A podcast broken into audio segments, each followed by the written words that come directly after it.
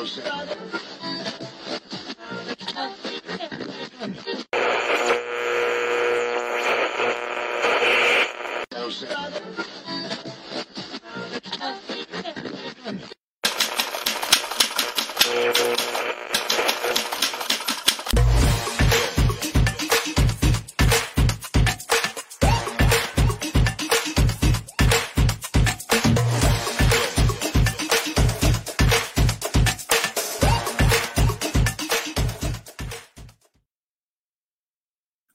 bom dia a todos vocês, começando mais um Giro das 11 ao vivo aqui pela TV 247, também em eh, pool especial, eh, habitualmente com a TVT de São Paulo, com a Rádio Brasil Atual FM 98,9, com a TV Quirimurê na Bahia. E olha só o meu privilégio, meu querido Florestan Fernandes Júnior, abrindo o Giro das Onze dessa sexta-feira. Nada melhor do que comemorar, comemorar a sexta-feira, Florestan, com a sua presença aqui. Seja muito bem-vindo. Eu, você sabe que eu sou teu fã.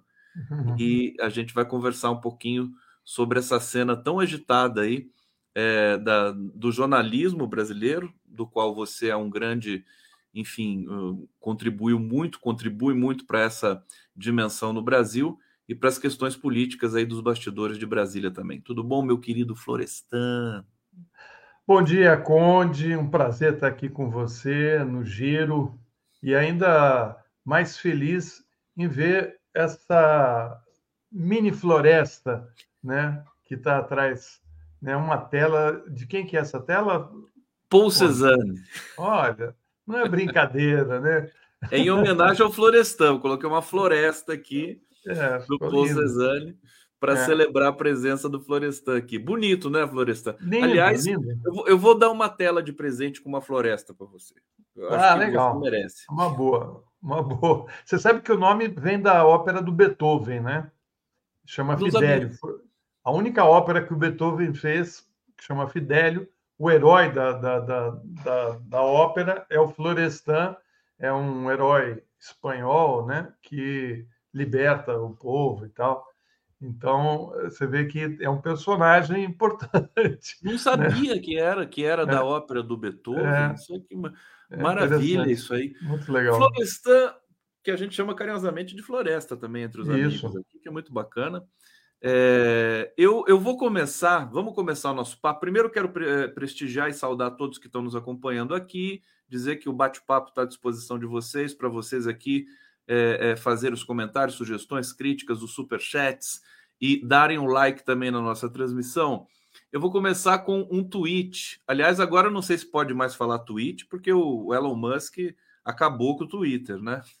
Mas é. eu vou continuar falando tweet aqui do Reginaldo Nasser, que é um, um, um, professor de relações internacionais da PUC. Né? Ele diz o seguinte: Bolsonaro recebe 17 milhões em seis meses. Empresa suspeita de pagar contas de Michele movimentou 32 milhões de reais.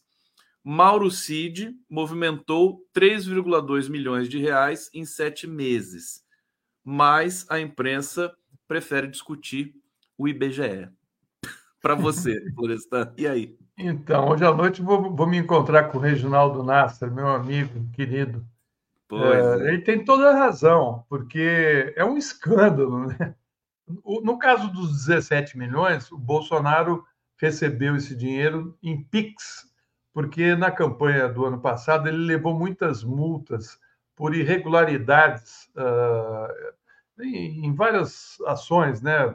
Uh, uma delas uh, foi uma multa até antiga, da, da, da, época da Covid, quando ele teve em São Paulo e não utilizou a máscara, né? E recebeu uma multa e ficou bravo com o, o governador Tarcísio, porque não pediu para o secretário dele retirar a multa, né? Porque ele, não gostou de ter sido multado.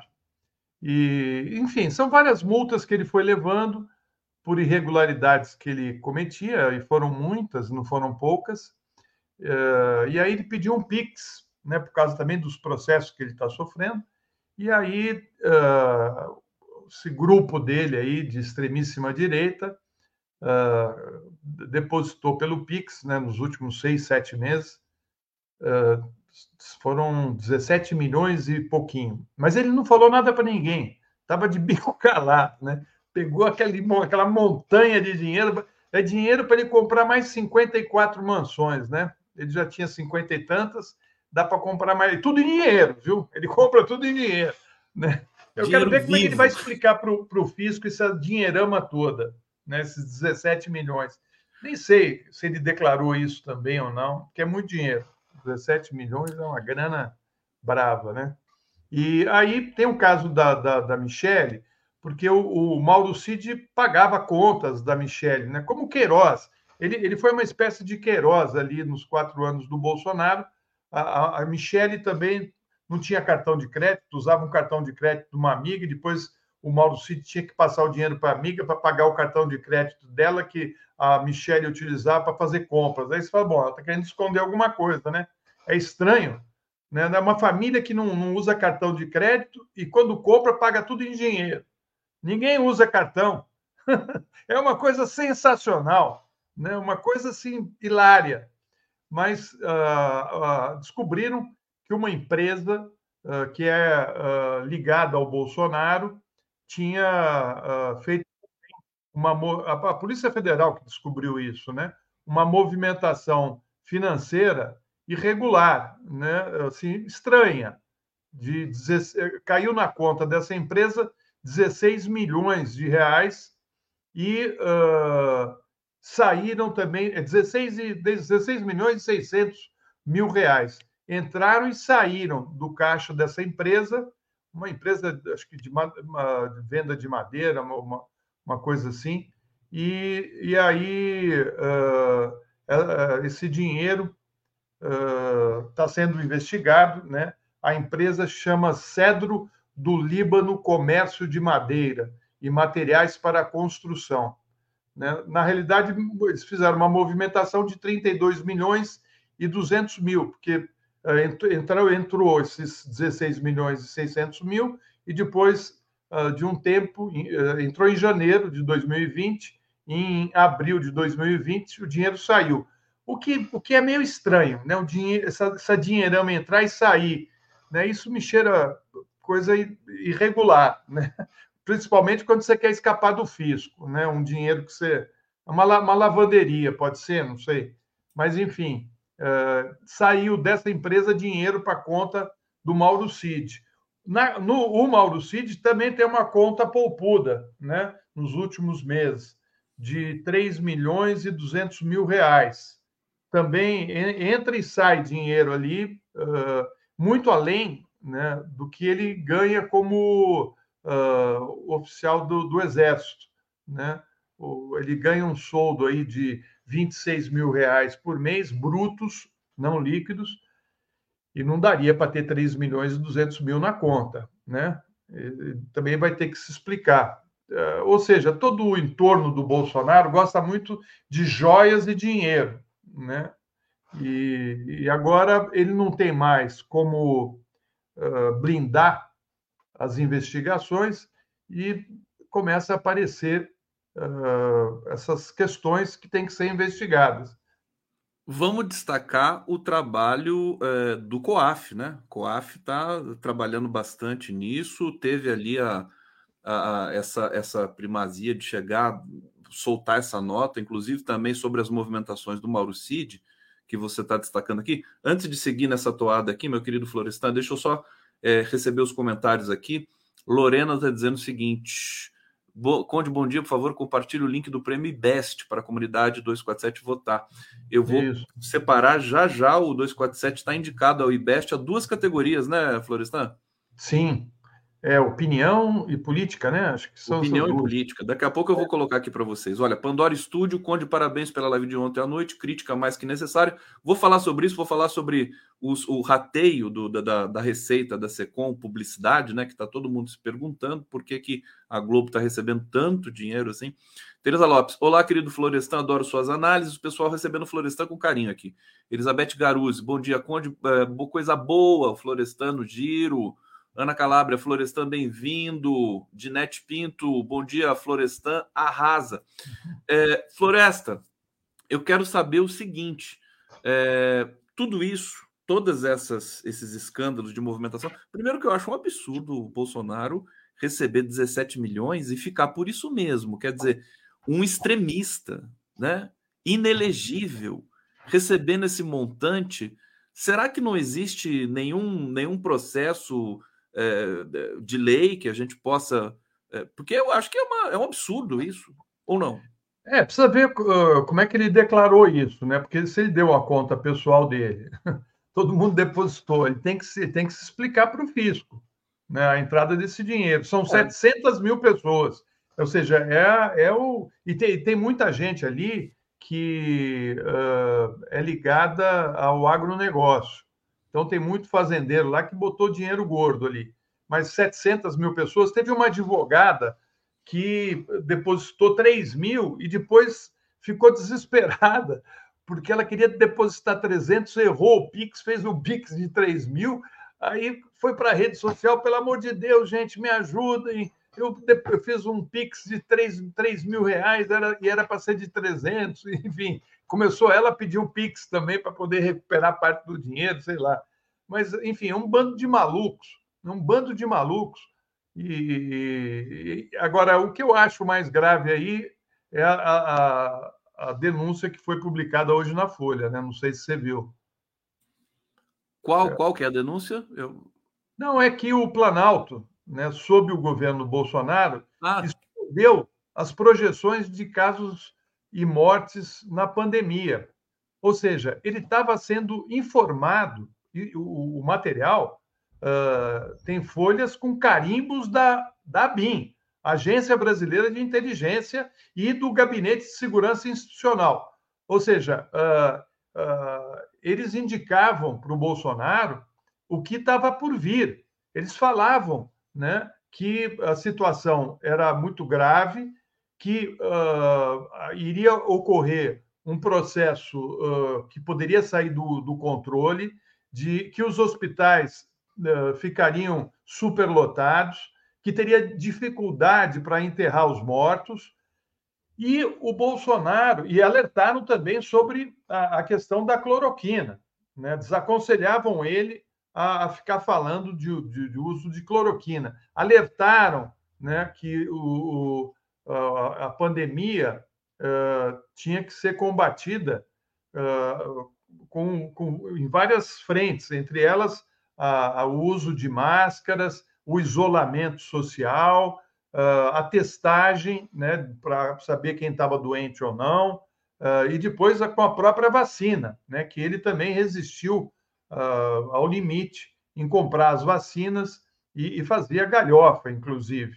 Então, toda aquela, aquela, aquelas imagens que nós vimos dele imitando uma pessoa com Covid, tossindo, uh, ele se eh, tirando a máscara de uma criança que estava no colo dele, uh, aquilo que ocorreu em Manaus, que também estava previsto, né, a falta de oxigênio, né, que ocorreu e que muitas pessoas uh, vieram a falecer por conta da falta de oxigênio.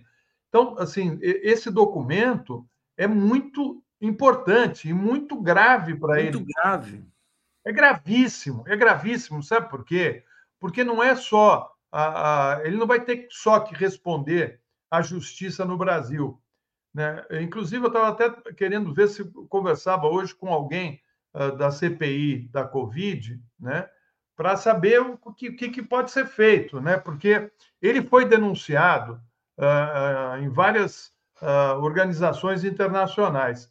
Em Haia, a denúncia contra o Bolsonaro ganhou força e mobiliza investigadores. Né? Uma matéria do Jamil Chad, já no, no, no, fim de abril, início de maio, uh, ele alertava né, que o, as denúncias contra o Jair Bolsonaro uh, ganharam adesão de uma parte importante de investigadores da, da instituição que estão dispostos a fazer avançar o processo. Né? Uh, ou seja, ele, ele, com essas informações de hoje, fica caracterizado né, a, a, negligência dele, que é grave, porque morreram 700 mil pessoas. Existem projeções que indicam, uh, Conde, que se ele tivesse tomado as medidas corretas de combate à pandemia, esse número poderia cair por menos da metade.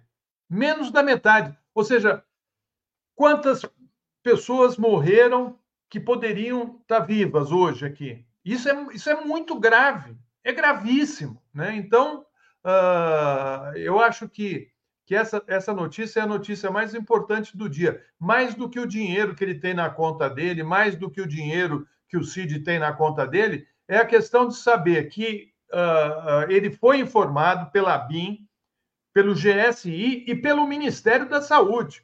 Ou seja, ele estava muito bem informado do que iria ocorrer e do que uh, passou a acontecer no país. Ou seja, ele foi alertado antes, durante e depois. Ou seja, dizer que não sabia não dá. Ele não escapa. E pela, o Florestan, pela ABIN, quer dizer, que, que, que era um circuito ali muito particular dele, né? Totalmente aparelhado por ele. Olha, eu tô com a notícia, eu ia tratar disso com você, com certeza.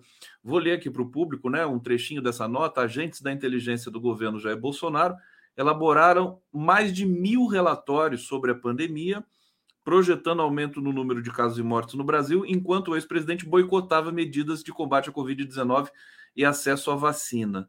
Quer dizer, eu acho que esse, você tem toda razão, Florestan, essa informação ela já piora muito mais a situação do Bolsonaro, que já é a pior possível, né?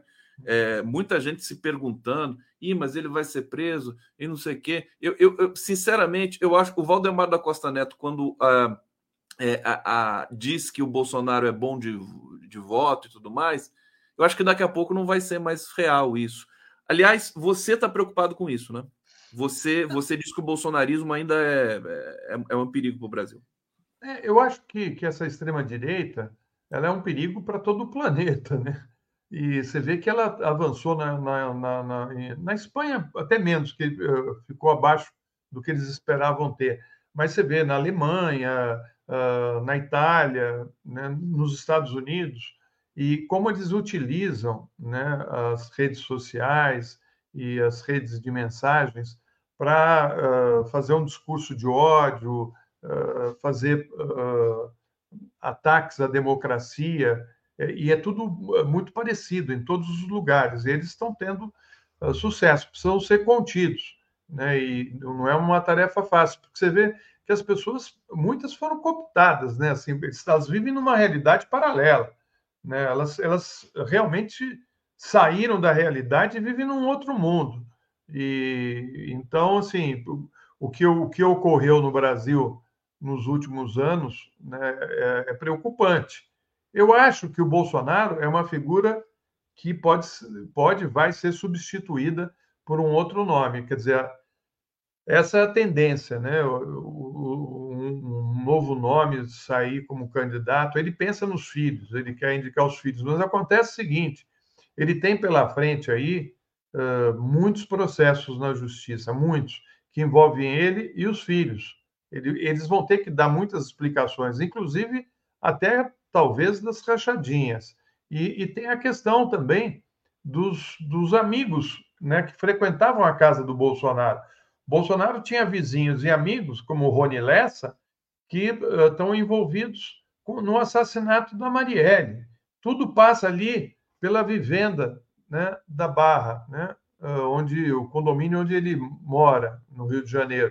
Né, os, os, os milicianos entravam e saíam, ele condecorou vários milicianos, né, e, e, e essa retomada da investigação da Marielle uh, também preocupa, né? porque passa pelos vizinhos dele. Né? Não vamos aqui fazer pré-julgamento, mas certamente preocupa, porque o filho dele disse que namorava com a filha do Rony Lessa, né?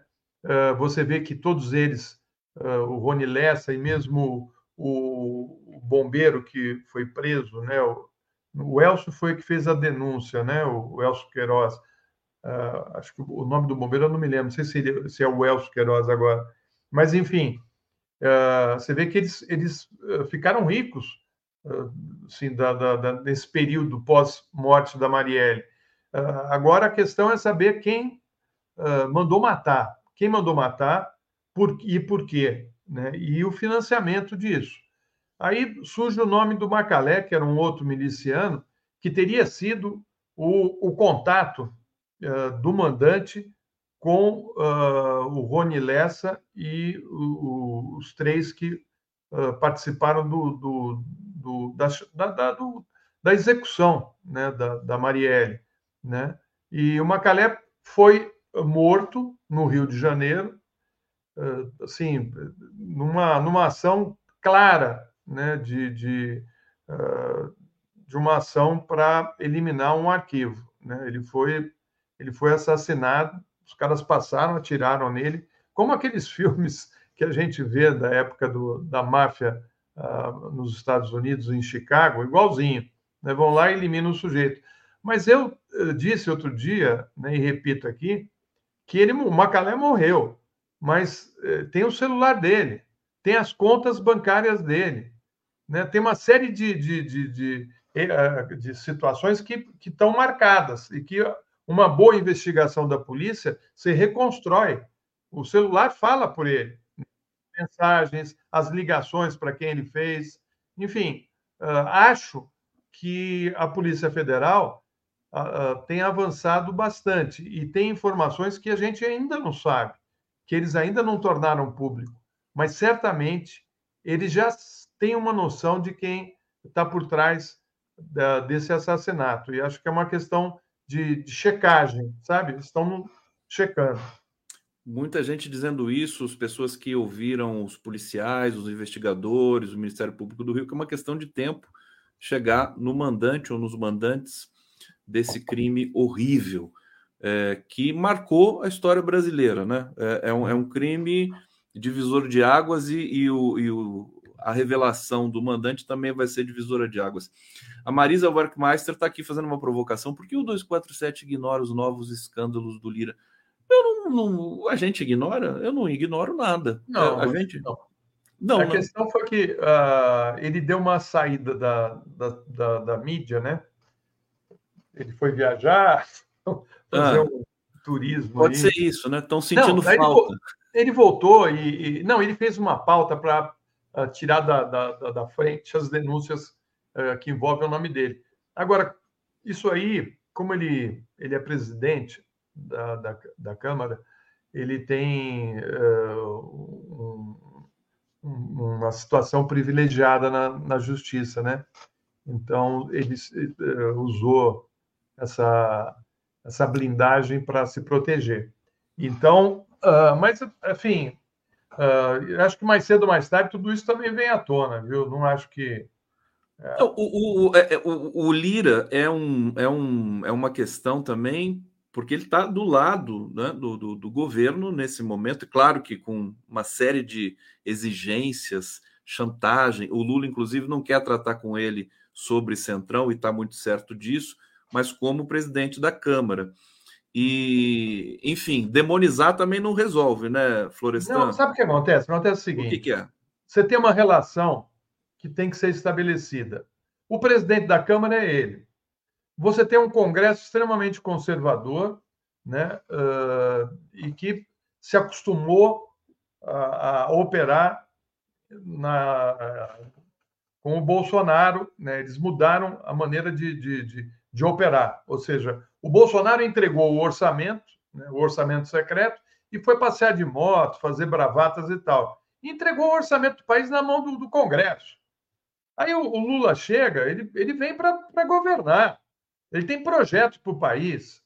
E aí ele tem que negociar os, os votos no Congresso para poder uh, aprovar o que é necessário para a roda começar a girar. E já está girando. É, essa é a questão. Ele conseguiu aprovar rapidamente, uh, uh, por exemplo, a reforma uh, fiscal, o arcabouço fiscal, enfim, ele, ele tá, na área econômica ele, ele teve grandes vitórias junto com o Arthur Lira, né? Então, assim, o governo ele tem que ser pragmático, não dá, é o, o que tem, e tem que trabalhar com o que tem, porque senão você vai ficar parado, né? É difícil, ele tem que fechar o nariz porque ele vai ter que colocar alguns ministros uh, do Centrão no governo, e não tem jeito, porque ou você faz a negociação com eles, ou você não fica com o governo travado. E o Lula está fazendo aquilo que tem que ser feito. Ele não entrega qualquer. Ele fala assim: ó, ministério, ninguém pede, eu que ofereço. Não vem querer escolher, né?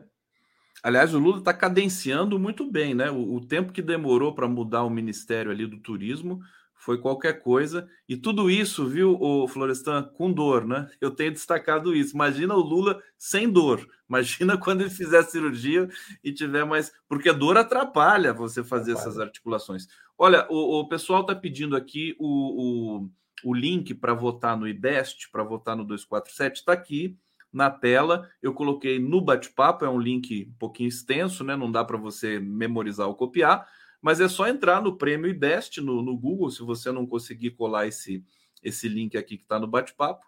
Você procura Prêmio IBEST e vota lá, aqui nessa categoria, canal de opinião. A gente vai acompanhar esse processo aqui muito de perto. Florestan, é, é, vamos falar um pouquinho o, o, a, Nossa, a, a, né? o Postman, é isso, né? Isso. Isso. Porque, assim, é, tá demorando muito para esfriar isso aí, né? A imprensa uhum. tradicional aproveitou você com tanta experiência, quer dizer, a imprensa voltando a ser uma espécie de irradiador de ódio, de linchamento. Eu fiquei sinceramente chocado. Eu sei que o Postman também falou, mas como assim estão tão atacando nesse nível? Qual que é a sua é, visão sobre esse procedimento aí?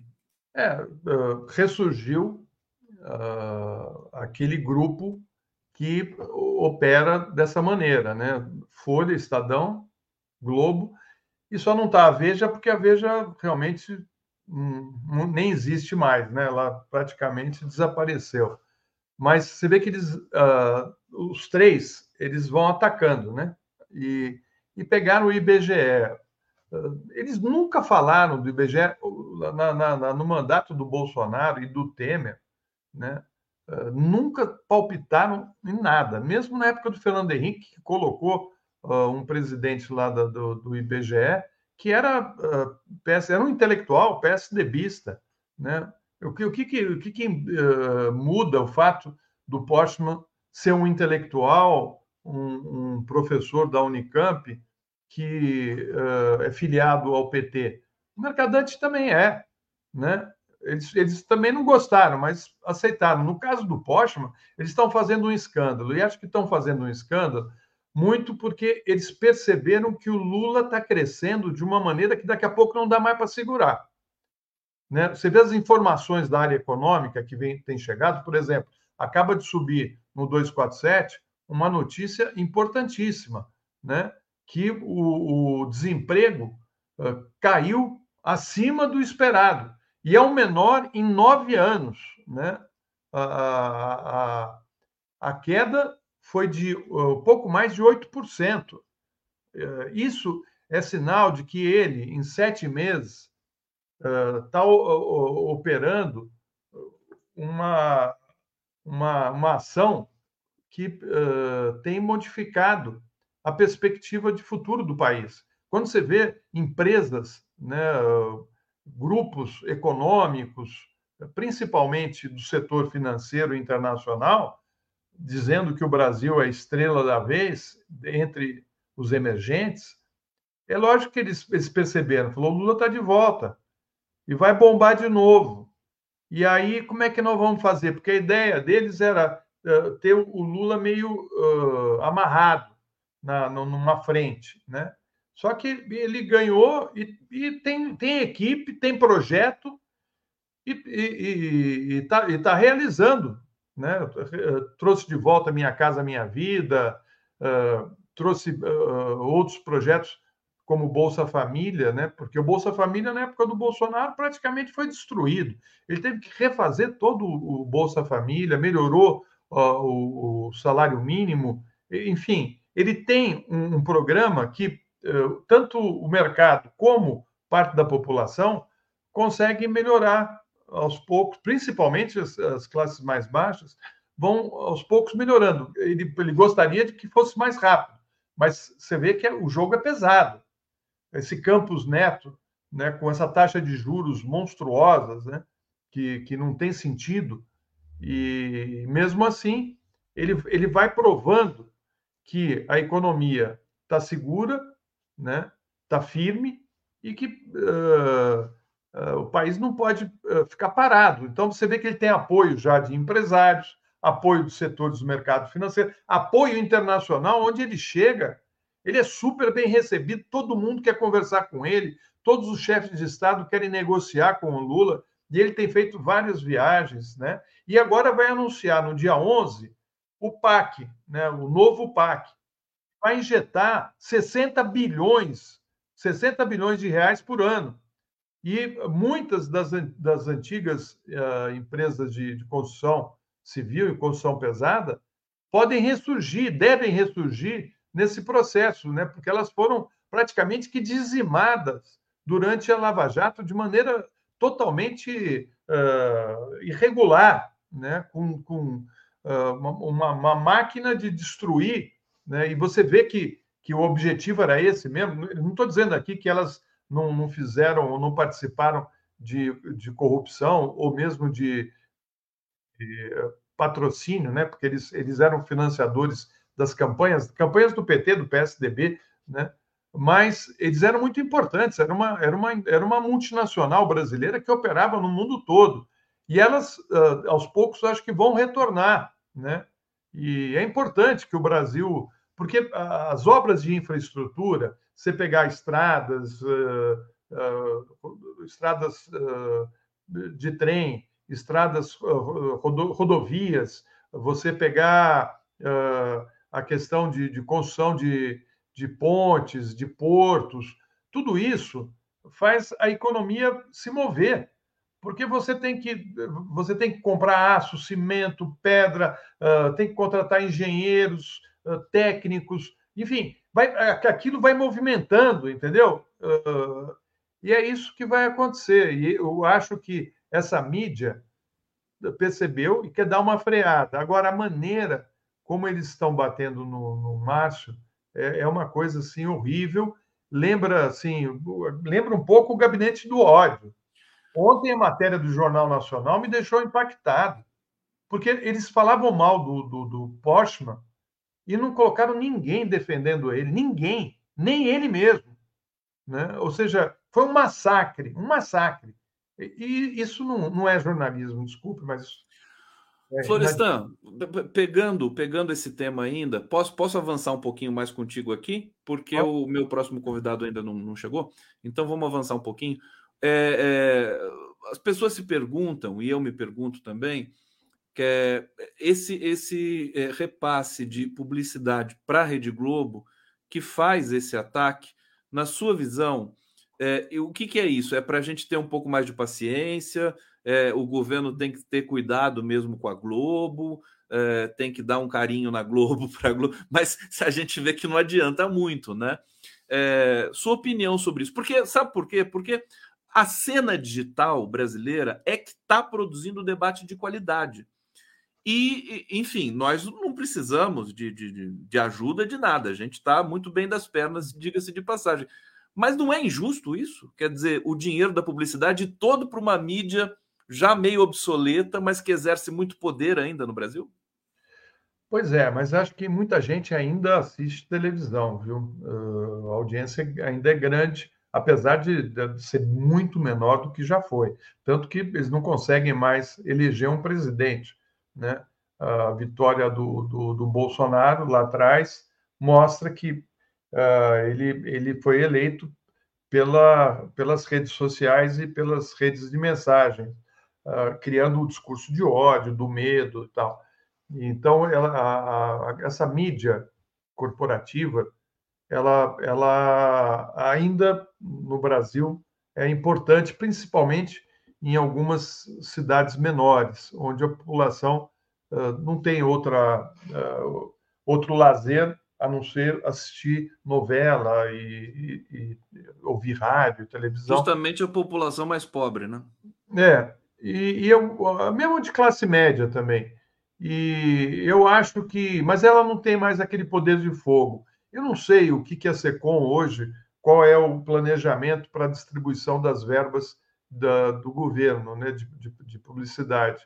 Na época do Franklin, que eu, eu conheci bem, é, eles fizeram uma, uma mídia, uma distribuição uh, meio que para toda a mídia do país, inclusive pequenas rádios que nunca receberam um tostão uh, de, de, de, patrocínio do governo, passaram a receber. Você ia lá numa cidadezinha, no sertão do, do, do Nordeste, uma rádiozinha ganhava um dinheirinho para fazer uma, uma, uma propaganda do governo.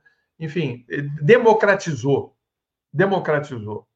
E hoje a, a Globo continua sendo a, a, principal empresa né, que recebe esses recursos, e, e eu acho que é, é, é uma coisa estranha mesmo, porque eles têm esse poder, é uma concessão pública, e eles utilizam essa concessão pública para uh, agir politicamente. Né? Isso, isso ficou tão uh, patente, né? a maneira como eles cobriram a Lava Jato, eh, e aonde eles levaram o país, né, eles são responsáveis. São responsáveis por tudo que aconteceu, pela prisão do Lula, pela, pela quebradeira das, das empresas e da Petrobras, né? E, agora vem tudo à tona, você vê que tudo jogo de carta marcadas, e a Globo, eh, principalmente a Globo, não faz o meia-culpa, né? Não, não não, não, não entra nessa, inclusive dá um espaço enorme para o Dallagnol, para o Sérgio Moro, né? o que indica que uh, eles ainda acham que é importante uma justiça que trabalhe no sentido de tirar seus adversários uh, do poder. O impeachment da Dilma também foi uma produção né, jornalística. Produ Globo Produções, né? É, são grandes produções. E, e, e criou esse monstro que nós, nós estamos vendo aí. Né?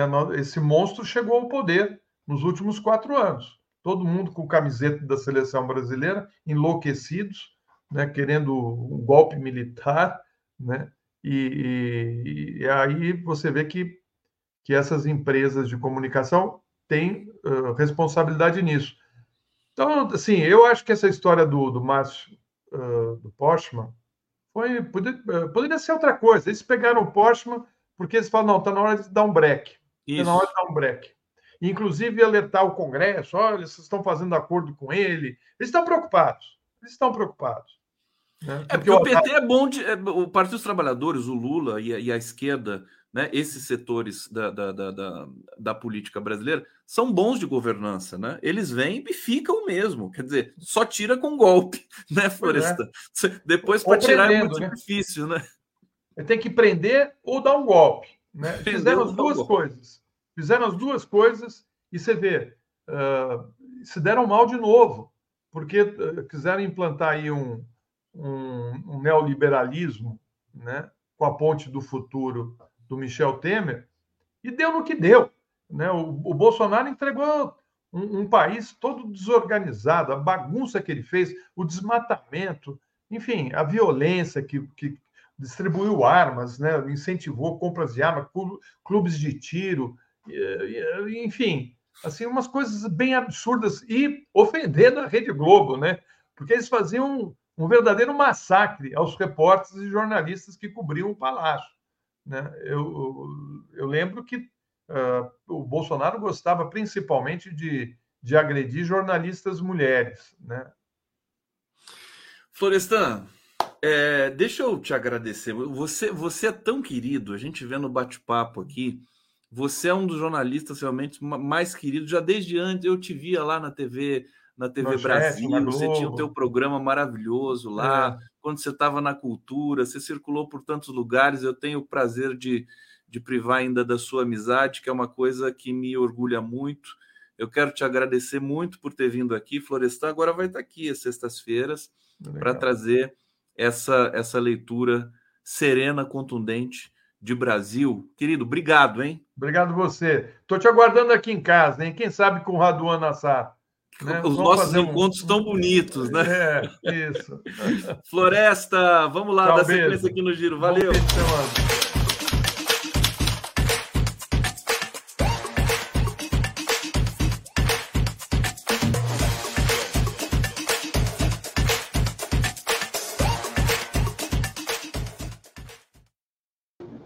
chegando a Dair Rocha para conversar conosco. Você demorou, hein, Adair? Tava preocupado com você.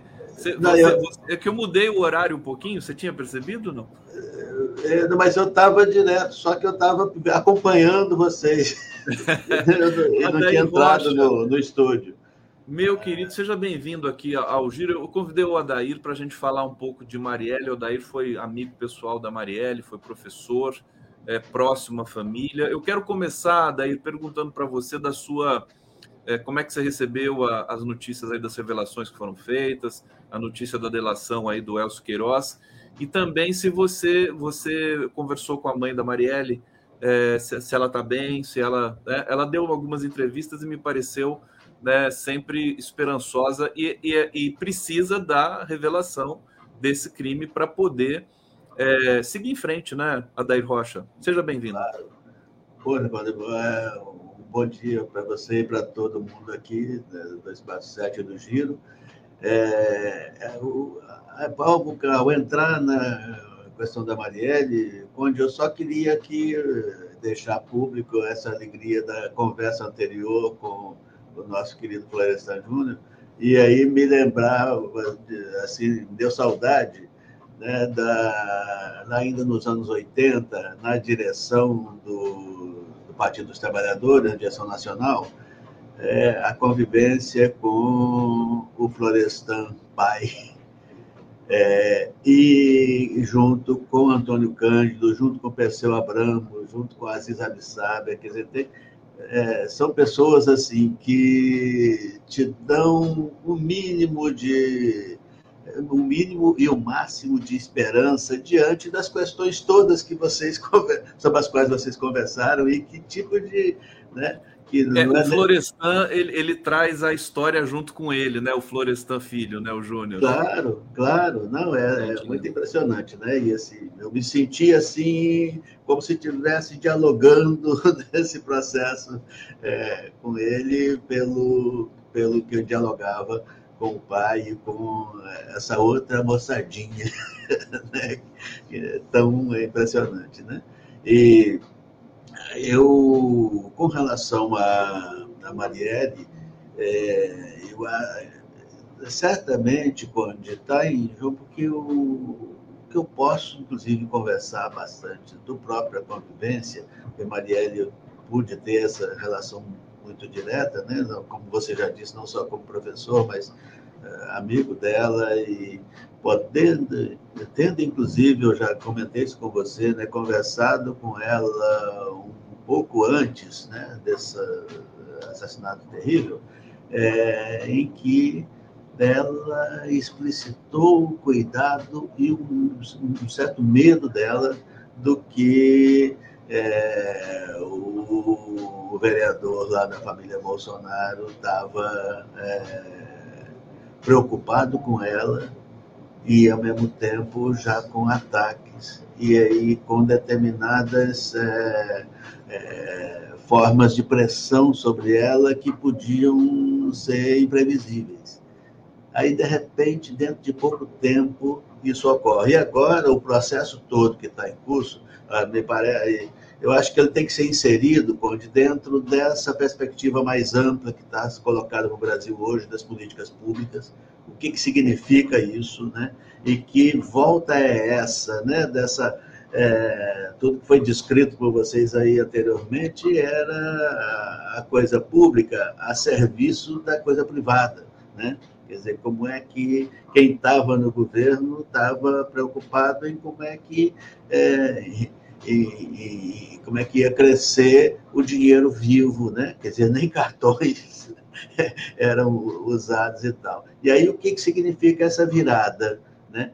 o que, que significa o avanço que estão nas políticas públicas, o que, que significa é, poder ter tempo integral nas escolas, o que, que significa, traz essas questões todas para a população é, que vive ainda esse processo da cultura de escravização tão longa no Brasil e que permanece né? É, é, é, a forma, o tratamento das políticas públicas é esse. E aí, nesse sentido, onde eu colocar, te diria que essa questão em torno da Marielle, ela nos dá cada vez mais a dimensão do que, que significava Marielle e do que, que podia significar para hoje né, e para o processo histórico. É, claro que, é, como eu lá nos anos 70 eu conheci o Lula, eu vejo né, um processo muito parecido. Né? Que potência é essa né, do, do, que, que significa o Lula e do, também do que significava a Marielle? Que, relação é essa com a esperança, sobretudo, da população mais empobrecida? E, ao mesmo tempo, que essa esperança era traduzida para todas as pessoas que tinham um pensamento mais amplo eh, da, da, das relações e da vivência em sociedade e o que, que significa a expressão do comum. Né? Que bonito, tão importante o que você está falando, Adair, é justamente essa, essa linha que eu quero entrar aqui. Antes, deixa eu ir para o bate-papo, a gente já vai continuar nesse papo aqui. É, pessoal, agradecendo muito a presença do Florestan aqui no nosso programa, estreando hoje, Isabete Garguzzi, Coisa boa, Florestan, na Calábria. Florestan, bem-vindo. Dinete Pinto, bom dia, Florestan. Arrasa. É, aqui a Marisa Barkmeister está dizendo: desculpe esfarrapada quanto ao Lira. Vídeo e série. Ô, ô Marisa, desculpa, Marisa. Turma do amendoim pode se reunir, sabe? Você é livre, viu? Para não ficar assistindo a gente.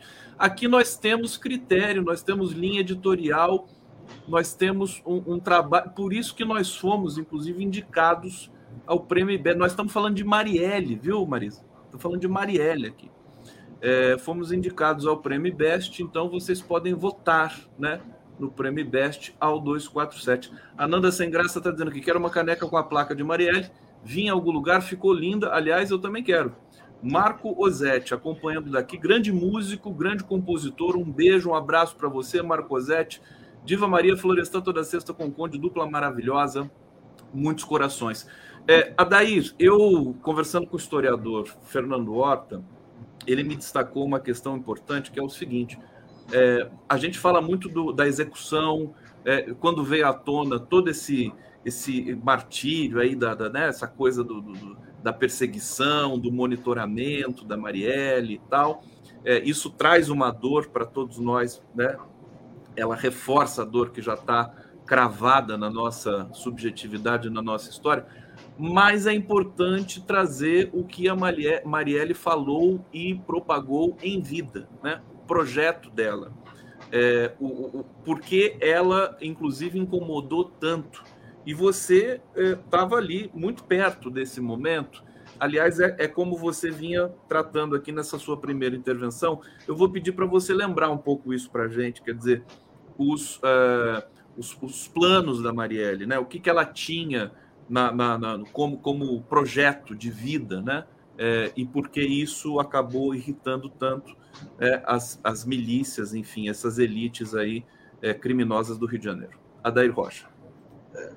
Pois é, eu, a, quer dizer, há uma linha que é o, a, a interação dela com os problemas cotidianos é, e, sobretudo, da população empobrecida. Né? Quer dizer, como é que, a partir da maré, que era a favela é, onde ela viveu, né? e, e, onde ela, junto com as outras lideranças todas, é, tinham, ah, apontavam para um projeto muito mais amplo, um projeto de cidade.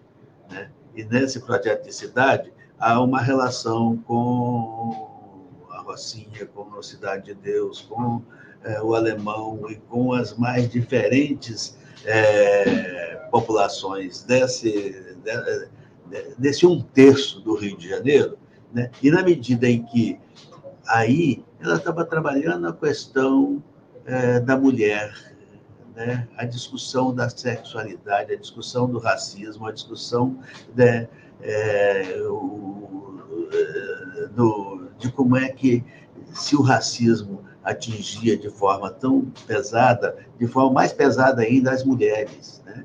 E aí como é que as mulheres negras é, estavam nesse, nesse processo. Só que ela conseguia trabalhar um discurso que não ficava guetificado, que não era apenas ali aqueles grupos, como é que era um discurso que atingia o conjunto, como é que é, esse discurso entrava na universidade, como é que ele transformava em pesquisas, como é que ele criava novos, é, sejam bolsistas e pesquisadores, né, e, né, né, na, nos temas que eram trabalhados é, por ela. Né? Tanto assim que no, no dia do assassinato dela, ela estava reunida com as pretas, né, com as mulheres negras, é, e, e, e, isso trazia uma, uma, um medo imenso, porque eram mulheres negras que estavam situadas em lugares onde essa moçada comprava voto, né? onde eles se elegiam, onde eles né, faziam, os, aplicavam os métodos todos, e aí tem uma interação nessa história, que é o processo que o Rio fica também muito conhecido por isso, que é a presença tão forte da milícia. Né? E que relação esse, tem a milícia com. Ah, então, Marielle trazia também a discussão de segurança numa perspectiva muito mais não só do combate a, essa forma né, extrema de, é, que significa a milícia, mas o que, que é que é, o que, que significa segurança. E segurança, quando teu filho, quando você tem escola para o filho, e escola que vai te ajudar a concorrer quando você for para a universidade. Né? E, e, e escola onde você não precisar fazer os pré-vestibulares comunitários, né? porque a turma quem, estuda, inclusive em grandes escolas públicas, né, como Pedro II e os CAPES né, públicos e tudo mais e tal, são os primeiros que entram nas universidades nos mais diferentes campos. Né? Quer dizer, e que e segurança quando você tem ah, acesso à, saúde e inclusive à saúde preventiva, quer dizer, como é que você não, não precisa ficar doente, né? É, e, e aí, como é que a moradia vai ser trabalhada? Né? Quer dizer, então, eu acho que aquilo que Marielle sempre apontou é certamente uma coisa que agora, né, imagina a dupla que estaria né, a Marielle nesse novo governo Lula. É... Imagina onde estaria a Marielle nesse. Né? Esse, e, e, e aí para acabar de vez com, essa, com esse processo em que reduz favelas e periferias a políticas assistenciais. Né? Ao contrário, como é que você tem que trabalhar é política pública da cidade. Você tem que ter, nessa, se favela é cidade, ela tem que ter o mesmo acesso que os diferentes é, territórios da, da cidade. Né? E essa era a bandeira central que Maria trabalhava. Nós trabalhamos, inclusive, muito juntos, que eu me lembro que quando ela foi minha aluna, o, o Cidade Cesida, né, que eu trabalho, porque aí tem toda uma discussão em todo o Cidade Partido, Cidade Teu livro, né? né? Tá? É, é, é, como se ela fosse uma autora também, quer dizer, ela se apropriava dessa relação, né, do que, que significa a cidade né? E ela foi muito influenciada pelo teu livro, né, Adair? É, Aliás, o teu livro, o teu é... livro, é, ele está ele tá disponível para quem quiser adquirir o Cidade Cerzida? Tá, tá, tá, tá, Eu vou tá. colocar na tela aqui porque é um, é um livro importantíssimo para a gente compreender é, essa relação do, da, da comunidade, das comunidades, né, periferia e tal, com a cidade e o conceito de cidade, né? Renovar é. a nossa compreensão de cidade. O, Adair, antes, antes de você continuar aqui, deixa eu só saudar. Olha quem está aqui dando um, um alô para você, o Marcelo Dias. Ah, oi, Marcelo. Dias, que também Querido. passa por aqui de vez em quando. Salve, amigo Adair Rocha. Abraço para você, Marcelo. Maria Clara Ferreira, Marcelo. ótimo programa. Ivânia Melchior, Marielle Grito de Liberdade, Heloísa Warnick, Warnick Viva TV 247, Lloyd Souza, vocês são massa. Preparei um programa bonito para vocês hoje, hein? Eu estou preparando programas, é tudo presente para vocês. Adair, vamos falar da semente, Marielle. O, o, o, inclusive, que você é parte também dessa semente. O que, que se plantou no Rio de Janeiro e como é que está esse legado? Quer dizer, eu acho que ficou muito forte, né? Porque, por claro. exemplo, as assessoras da Marielle, se não me engano, todas foram eleitas aí, né?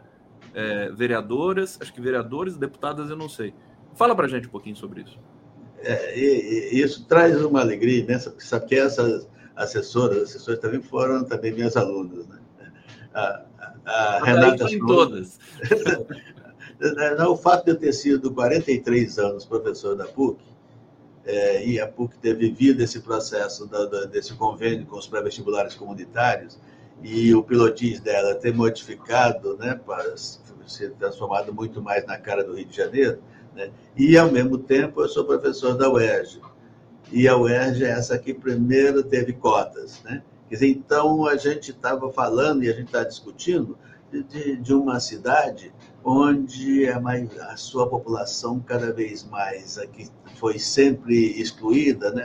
Aliás, a palavra excluída é, é muito bom para ser usada, porque senão é como se já existe, já tivesse incluído, né? Quer dizer, na verdade, é, é um, uma coisa muito mais estruturante, né? O não estar ou não ter acesso. E aí o que é, o acesso cada vez maior, não só de Marielle, né? Mas para o conjunto. Pô, obrigado, Maurício, é a terceira. Esse aqui é, é o, só, só, sem querer te interromper, esse é, esse é o livro do, do Adair. Aliás, a capa é muito bonita, né? Com toda essa construção aqui, meio caótica, mas é assim que são Sabe quem fez? Sabe quem, quem fez? fez essa capa? Aroeira. Aroeira, olha que beleza. Nossa querida Aroeira, né? Que bacana. É, aliás, eu vou colocar. É só uma brincadeira, uma brincadeira apenas né, com essa coisa da Aroeira, porque você está vendo que o Maracanã ficou assim bem lá perto do, mais perto do Cristo e tem as favelas em volta. Aí o povo do Santa Marta dizia assim, pô, daí agora ficou facinho para a gente chegar. Ficou facinho para chegar. O, vou colocar o link para quem quiser adquirir o livro é, do Adair Rocha. Desculpa, Adair, pode retomar a sua, sua fala. Aliás, Conde, o, o teu painel aí está lindíssimo, né? Quer dizer, o que que... É uma floresta aqui, né? Pois é. Natureza. É, é, é, é, também uma indicação política né, que você faz claro. a cada dia. É, aí. Mas o que eu estava dizendo, inclusive dessa passagem né, que eu estou fazendo da cidade serzida, né, e o que, que esse serzimento do cotidiano né, é, significa. E aí, quando né, o caso do Rio de Janeiro, sobretudo, a gente tem uma imagem que é extraordinária, né? essa singularidade do Rio que eu chamei aí no Cidade Cesida de a imagem invertida do espelho. Né? Porque o Leblon está ali colado ao Vidigal, uh, Ipanema, o Cantagalo, né? e você vai para Copacabana, quatro grandes favelas, né? ali em Copa. E chega no Leme, o Chapéu, é, Mangueira e a Babilônia. E aí você vai para para Gávea, São Conrado, com a Rocinha no meio, né? E vai para Tijuca e é o anel, né? Das, é, inclusive, certamente você tem escolas de samba, você tem né, as diferentes possibilidades daquilo que eu estou chamando, né? Eu já comentei aqui já, né? Como é que você tem a produção do que você, com a ajuda aí do Gramsci, né? Dos novos intelectuais orgânicos? Que povo é esse preto e que antes empobrecido e que vem das favelas e tal, e que onde as pesquisas sempre foram feitas sobre eles e agora eles é que são sujeitos dessa é, dessa pesquisa, né? Que então que nova cidade é essa que você tem a possibilidade de, de ter? Então diante disso eu estou passando, né? Fazendo essa passagem da cidade Cerzida para a cidade multicêntrica que, o que, que significa é, quebrar essa dicotomia centro-periferia, né? e como se o mundo devesse tivesse organizado assim sempre e devesse continuar assim. É um pouco Essa... como a, a, o conceito também de multila, multi, multilateralidade do próprio mundo hoje, né? Sem um centro imperioso, imperial, mas com uhum. vários centros né, espalhados pelo mundo todo. É, é bonito. E, e aí, sem dúvida nenhuma, você perceber que a, cida, é, a cidade né, que reproduz a, a, a, mídia que o Florestan e vocês chamavam tanta atenção aí, né? Eles, quando atacam o Lula, quando atacam. É, é o medo de, dessa cidade real quer dizer, dessa multicentralidade vir cada vez mais à tona e que favela não sirva mais apenas para ter os serviços que as pessoas, que os determinados setores da sociedade precisam, né? E manter cada um ali no, no, no seu lugar. Quer dizer, que nova cidade é essa? Que novo país é esse? Né? E como é que essa potencialidade vai cada vez mais se explicitar é o que está em jogo quando você fala do, do governo Lula. E aí, certamente, está em jogo também para queimar o Postman, que é para queimar pessoas que vão poder estar tá numa outra, numa outra dimensão. Né? Dizer, então, me tá parece... tudo interligado. Tudo claro. interligado. O Adair, deixa eu, eu. Infelizmente, eu vou ter que é, encerrar o nosso papo aqui, porque é, vamos seguir aqui no, no nosso roteiro do, do giro. É, mas você volta aqui. Vamos semana que vem agendar também para a gente seguir falando dessas, é, dessa questão do tratamento da cidade. Aliás, o pessoal está pedindo aqui. Aliás, deixa eu trazer aqui os comentários, né? Alusivos aqui também a sua presença maravilhosa. André Matos, é fundamental que a cidade serzida vire uma série de entrevistas. Aliás, precisamos conversar sobre isso também, né, Adair? Genival Rodrigues, Conde, manda um alô aqui para Ceará Mirim, Rio Grande do Norte. Tem muita gente que assiste o 247. Um abraço para Ceará Mirim, no Rio Grande do Norte. Sol Teixeira, sim, o painel do Conde é o girassol também tá show. O meu girassol também tá aqui, ó. Tá, você viu o girassol, né? É o novo símbolo aqui do nosso claro, giro. Claro. Ivana Melchior, entrevistas que são aulas. Grata Conde, obrigado aqui pelo carinho de todos. Adair, obrigado sempre. É Querido. É muito pouco para você. Você, eu tenho que fazer muito mais do que mil obrigados para você. E estamos juntos porque tem muita coisa que a gente precisa conversar e apresentar aqui para esse novo momento que o Brasil está vivendo e você tem tanto esse, esse talento todo para trazer né, Essa, essas informações e, e um pouco de utopia também, né? Porque a gente vai, vai, a gente sofre tanto que perde um pouco essa capacidade de, de pensar um futuro. O futuro nos foi devolvido, mas agora a gente tem de se apoderar desse futuro, de se assenhorar do futuro mais uma vez. Querido Adair, para você se despedir do público aqui. Ora, é, é claro que a despedida ela está nessa continuidade que certamente com uma semana novas coisas teremos, inclusive nessa perspectiva em torno da Marielle, porque a solução disso é muito mais amplo do que apenas essa medida que a, que a justiça vai tomar. Ela tem um caráter político extraordinário, que é se perceber que determinadas coisas que eram feitas assim como foi feito com a destruição de Marielle, como foi feito com a prisão de Lula, hum, é, é, não tem mais lugar. E esse processo, tem, a população no conjunto tem que se apropriar cada vez mais de que é sujeito né, nesse, nesse processo e que não pode aceitar mais isso. Então, bom, e, e aí é Marielle. E aí tem muita coisa que eu não falei hoje, que depois ele vai continuar falando, da, do que foi eh, todo dia do aniversário ontem, quais os atos todos, o aniversário de Marielle, né, dos 44 anos, e como é que Marinette tem se, se colocado em tudo isso, é uma pessoa com quem eu tenho um carinho também imenso e tal, e, e, a, e a ministra que está aí, né? Então, você imagina, a irmã é ministra, o que seria Marielle? Depois teremos o segundo tempo com, com esse papo com a Dair Rocha aqui. Desculpa, senão eu, eu emendo, né? Obrigado, obrigado a todo mundo e vamos continuar aí nessa conversa. Vamos lá.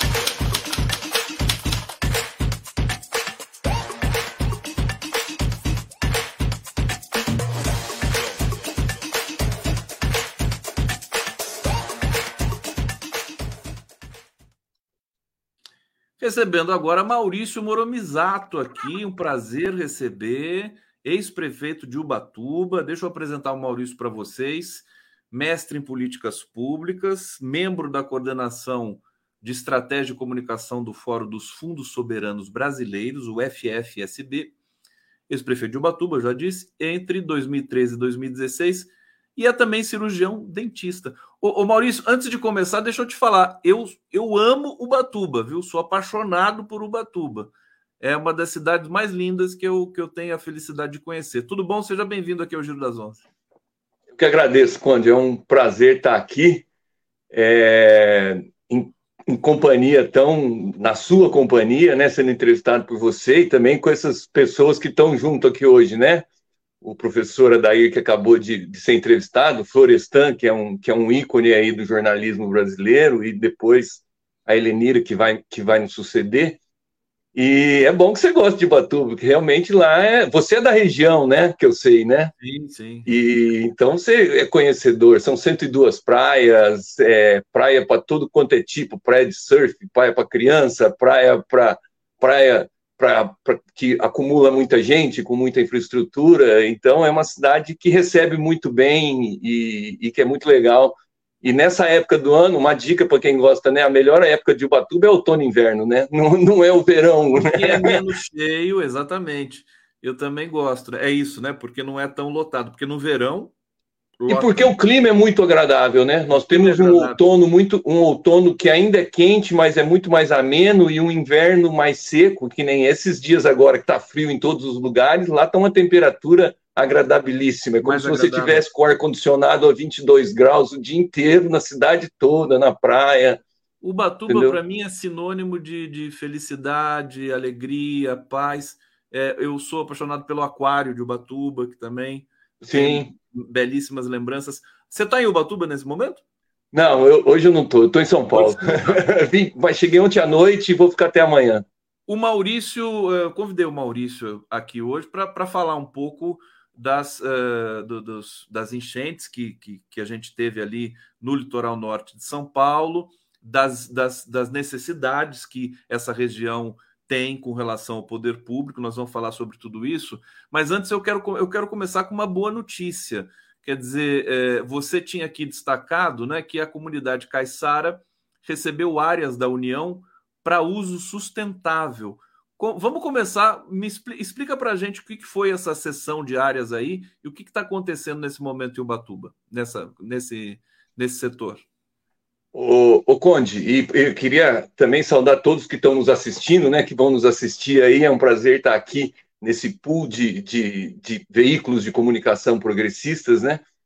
É, eu fui prefeito de Ubatuba de 13 a 16 pelo PT, é, a gente começou um processo lá atrás, nessa época, de discussão com a, com a Secretaria de Patrimônio da União a respeito dessas comunidades caiçaras. E é, uma, é um assunto que veio, que foi interrompido e que agora tem muito a ver com o que a gente está falando aqui hoje, né, de, de, do que, do, de tudo que já foi falado aqui hoje, que é uma retomada de políticas públicas, é uma retomada de gestão com um outro foco. Então, o que foi celebrado semana passada na Almada é, foi a abertura do Festival de Camarão da Praia da Almada. Você que vai lá, não sei se você conhece, mas é uma praia em que a comunidade caiçara se organiza. É, é uma praia muito limpa, uma praia com, com muito boa de se frequentar. Tem o Festival do Camarão, que é sempre em julho, e lá na abertura do festival foi feito é, a entrega de, do termo de, de autorização para uso sustentável, que é um termo que foi construído lá, em dois, lá no primeiro governo Lula, entendeu? Baseado em você dar direitos de permanência e de gestão sustentável para as comunidades ribeirinhas, para as comunidades caiçaras, para as comunidades quilombolas. Isso ficou interrompido é, a gente começou com essa discussão lá em 2015, mas ficou interrompida e agora em poucos, em poucos meses aí se concluiu esse primeiro termo, é, que é o TAUS, né, termo de autorização de uso sustentável, para essa para uma área dessa comunidade da Almada. E, e isso é muito importante é, para a gente colocar a, a nível nacional a importância disso, é, porque o governo, o governo federal mandou lá para fazer a entrega a secretária executiva do Ministério da Gestão, a Cristina Mori, entendeu? Que é o, o Ministério da Gestão. Da, da Esther Dueck, né? Oi? O Ministério Ela é Esther Dueck, exato. A, ele mandou a chefe de gabinete, a secretária executiva do Ministério, foi lá fazer essa entrega junto, porque é, é, é no Ministério é nesse ministério que está a Secretaria de Patrimônio da União, que são todas as áreas públicas da União, né? E a área, toda a costa brasileira ela é patrimônio da União, por questão de defesa, por questão estratégica, as beiras de rios, todas as ilhas.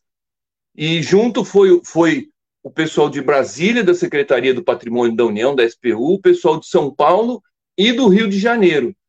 E a fala que foi feita lá foi exatamente nesse sentido de mudança de gestão. A fala que foi feita é que, assim, nós saímos de uma gestão em que o patrimônio do, da União era visto como fonte, é, como um ativo para ser vendido, e passamos para uma gestão em que o patrimônio é público, o patrimônio é para o bem da população. Então, essa área, por exemplo, lá, que era uma área, é, essa área que foi cedida, era uma área em que tinha, em, em que havia um processo de alguém que se dizia dono para tirar essa área da comunidade. Então foi feito um processo e hoje essa, essa área foi cedida, é a área, é inclusive a área onde é, é a área livre na praia onde é feito o Festival do Camarão, que é um festival todo feito pela comunidade. Então, o governo federal foi lá para para ceder para a comunidade essa área é a área que já tem um centro cultural lá na praia, entendeu? E aí a gente a, a, se aproveitou nessa questão para também ir na Ilha dos Pescadores, que é lá onde tem o mercado municipal, para discutir com a colônia dos pescadores também uma sessão daquela área para eles, para eles ficarem é, mais seguros na exploração daquilo e do mercado de peixe. Então é toda uma mudança política e eles deram esse peso porque esse termo entregue em Ubatuba e mais as coisas que, que, que foram articuladas lá a ideia deles é que isso vire um case para ser referendado de maneira muito mais rápida em vários lugares no país, onde você, em vários lugares da costa brasileira, onde você tem comunidades tradicionais, onde você tem quilombos, para que quilombo, você possa. Em Ubatuba também tem quilombos, né? E isso também tem quilombo. E, comunidades então, indígenas. Esse tal foi para a comunidade da Almada, porque ele é específico para as comunidades.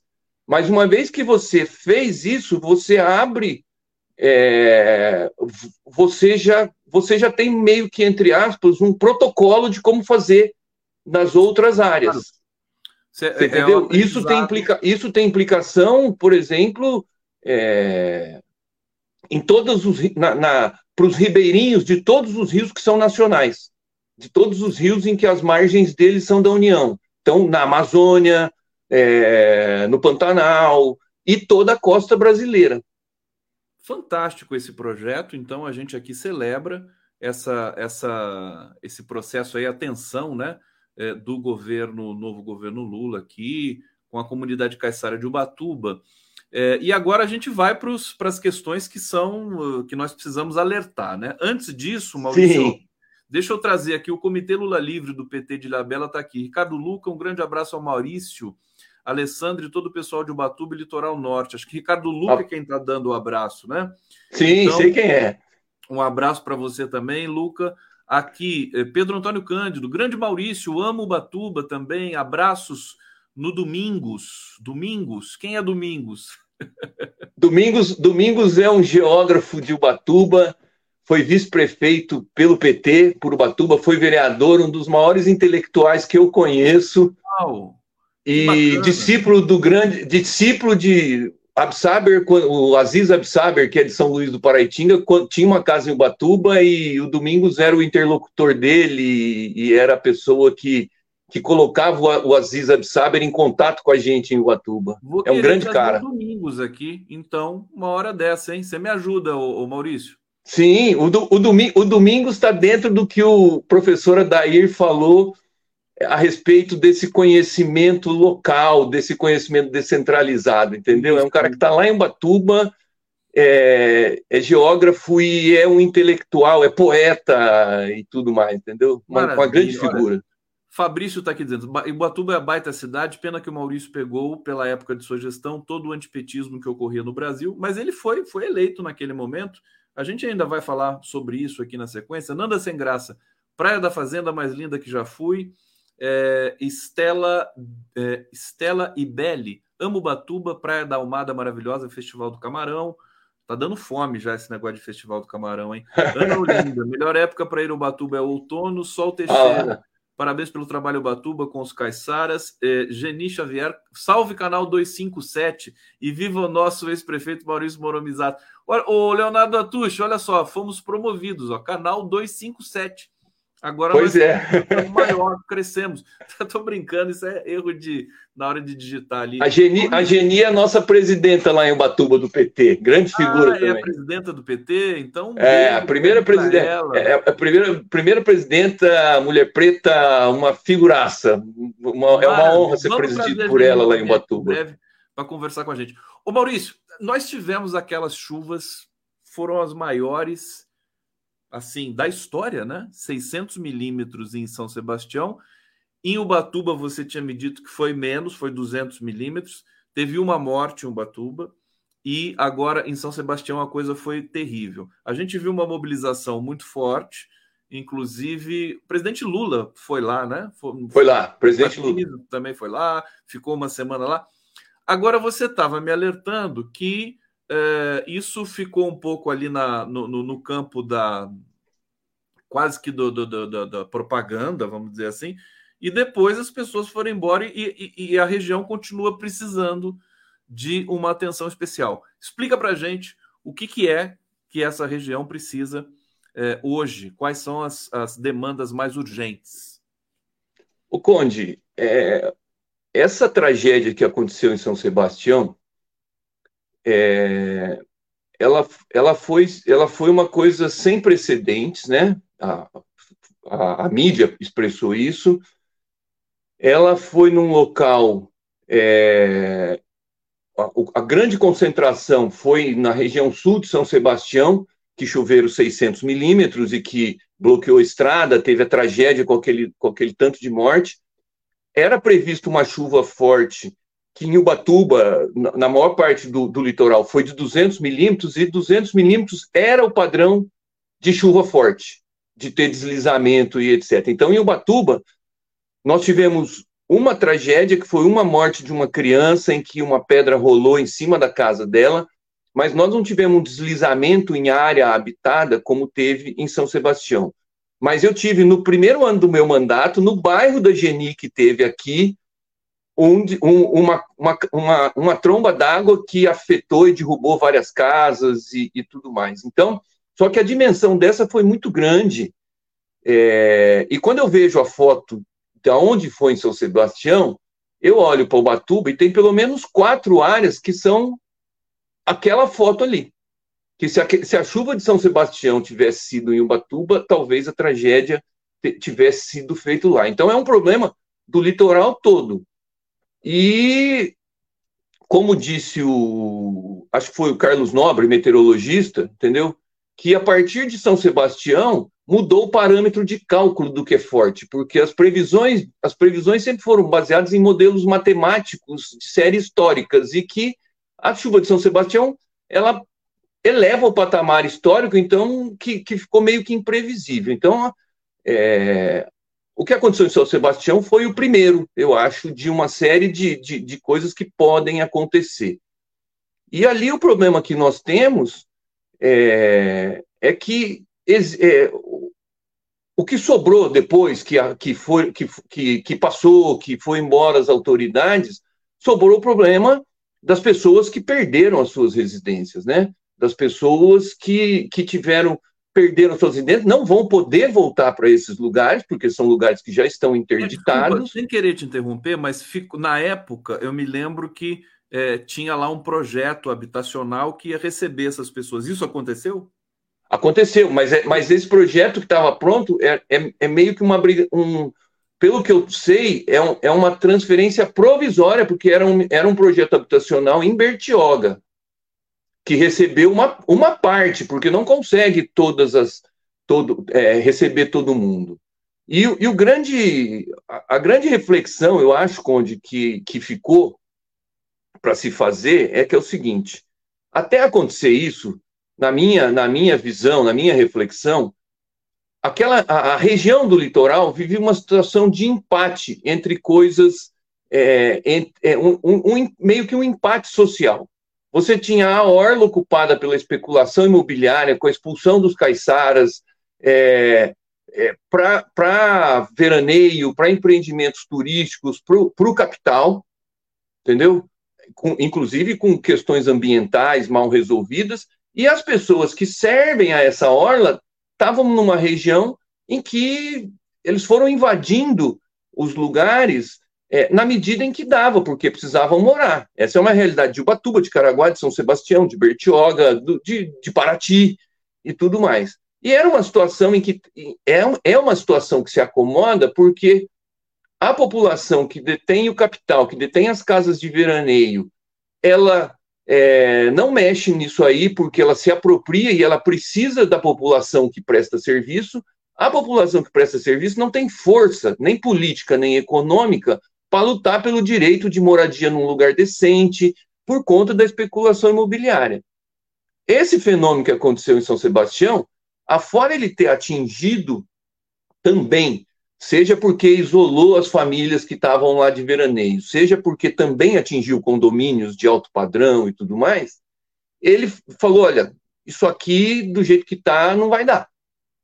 Entendeu? Então, esse empate foi desequilibrado mas quando a situação volta ao normal, se não tiver uma determinação, seja por conta de mitigação dos efeitos das mudanças climáticas, dessas chuvas que vão acontecer cada vez mais, seja por conta de, da Justiça, Ministério Público Federal, Justiça Federal, a Justiça, para exigir, exigir que essas pessoas que ficaram desalojadas tenham o seu direito de moradia, o seu direito de habitação é, cumprido, entendeu? Esse, é, a coisa não vai andar, vai ficar do jeito que está se acomodando. Então, o problema já existia um tempão, como existiu em Batuba. O, o, o, que, o que aconteceu agora é o seguinte: olha, precisa resolver isso aqui. Então, acho que a ida do, do presidente do, do, do governo federal até lá, em loco, para ver, já com o recurso do Minha Casa Minha Vida disponibilizado, a ida do governador, que foi lá para ver a questão das estradas e como faz, elas foram extremamente positivas, porque a solução que for dada ali vai ser uma solução que tem que se replicar, como o Taos que a gente começou falando, entendeu? E se não for dada a solução ali, vai acontecer isso em vários outros lugares. Essa é a reflexão que tem que ficar. Isso precisa de investimento, isso precisa de firmeza em relação ao cumprimento de lei e a garantia de direitos, porque são os, os grandes, os, os, os turistas, o pessoal da especulação teve prejuízos materiais. Quem pagou com a vida, quem pagou com a vida foi a população de baixa renda, foi a população ah. excluída, a população que estava em área. A população de, de alta renda saiu de helicóptero de lá, né? A gente viu isso. Oi? Os, as elites que estavam lá em São Sebastião saíram de helicóptero de lá. Exatamente, saíram de helicóptero, fretaram barcos, entendeu? É, é, é, isso entendeu? E depois ficou para ficou a limpeza das casas, o prejuízo material. Mas quem pagou com vida, com vida, claro. com vida, foram os trabalhadores. Foram... Agora, Maurício, deixa, deixa só deixa eu trazer mais uma questão para você e antes aqui prestigiar também os, os nossos é, internautas. Vladimir está dizendo: Grande Conde, parabéns, abraço para a Associação de Surf de Tamambuca. É, Rogério Tchau é, Tiatio, Tiatio. Ubatuba foi minha primeira praia, inesquecível, muito boa. Miriam Andrade, Batuba é uma das regiões mais bonitas do Brasil.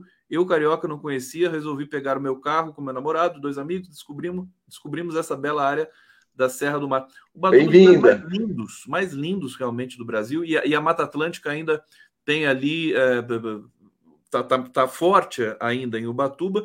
E agora a gente, inclusive, teve o dado que saiu no âmbito nacional, né? Que a desmatamento da Mata Atlântica reduziu 42%. 42%, então, saiu ontem. Uma excelente notícia para todos nós. Agora, uma coisa que você me chamava atenção, que eu acho importante da gente também trazer aqui para o nosso assinante, para o internauta, é, é que os programas habitacionais dessas regiões, não só no litoral norte brasileiro, mas no, no Brasil inteiro, né? Porque a gente sempre vê, na época de chuvas, deslizamentos e muitas mortes não precisa nem chover tanto, né, é, Maurício?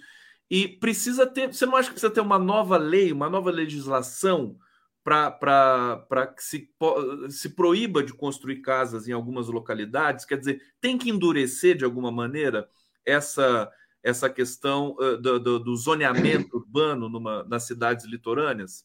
Fala para gente. O, o, o Conde, é, eu acho que não é nem uma questão de, de ausência de legislação, porque onde essas, essas pessoas estão já, já é uma já é já, já não é permitido. O problema todo é, é a questão de você é, na verdade, você cumprir na cidade a mesma coisa que você cumpre no campo, entendeu? Existe uma função social da terra. Tá? Então, as áreas que estão, que, que são as áreas habitáveis, com a questão da especulação imobiliária, elas servem como reserva. Isso é na Grande São Paulo. Então, o dedo na ferida que eu falo que essa tragédia colocou é porque até então isso não tinha, não tinha tido nessa proporção e num, e num mundo em que isso está tá sendo discutido. A professora Dair falou da questão da Marielle, da pauta da Marielle, que era a questão da, da, da periferia, essa questão de multicentralidade, é a mesma coisa o que tá, o, isso que aconteceu lá. Então, essa questão, quando eu falo que precisa vir o governo, precisa vir alguém de cima para poder, poder desempatar essa questão que eu te falo, que é de um lado da rodovia quem presta serviço, do lado do mar é quem se beneficia dos serviços e que especula e, e ganha com as melhores propriedades, é preciso vir a aplicação da lei de desapropriação de áreas que são propícias para a construção de moradias dignas para essa população. Você tem, por exemplo, a acusação em São Sebastião de que teve um condomínio, na época da tragédia, saiu o vídeo do, do, do ex-assessor do presidente, numa reunião de condomínio, se colocando à disposição, porque o condomínio não queria que tivesse o Minha Casa Minha Vida do lado.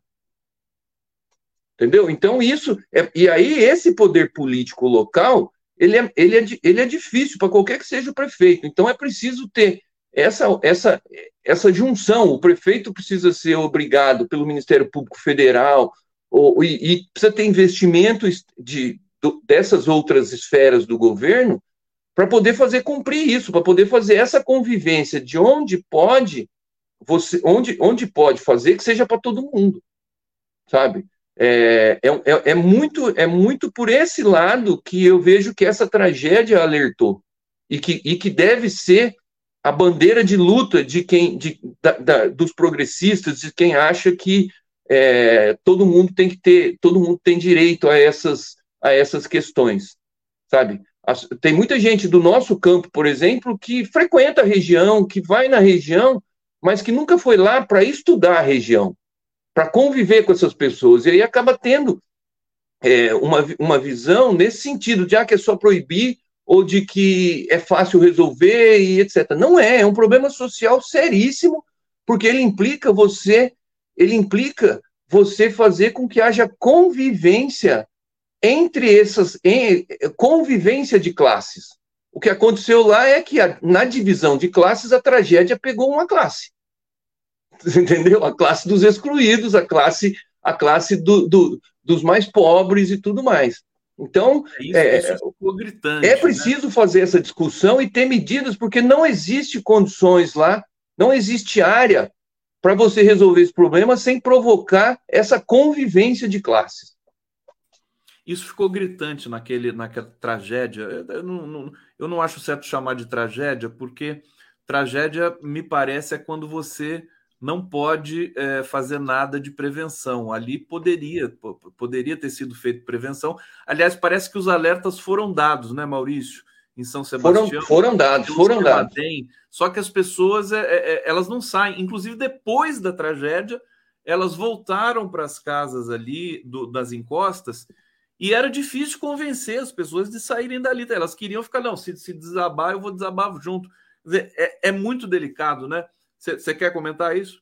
Eu quero, Conde, porque assim, e essa delicadeza que você está colocando é exatamente pelo enraizamento a, as casas que caíram não é que são casas que eram casebres, que eram favela. Na verdade, era de povo trabalhador que estava em, em, área de risco, mas que era fruto, que são, foram, eram frutos de esforço de uma vida, de você construir uma casa num lugar e etc. E essas casas ou foram engolidas pela lama ou foram interditadas de maneira permanente. Então, esse sentimento de não, se cair de novo eu quero estar dentro, etc., ele está tendo reflexos lá.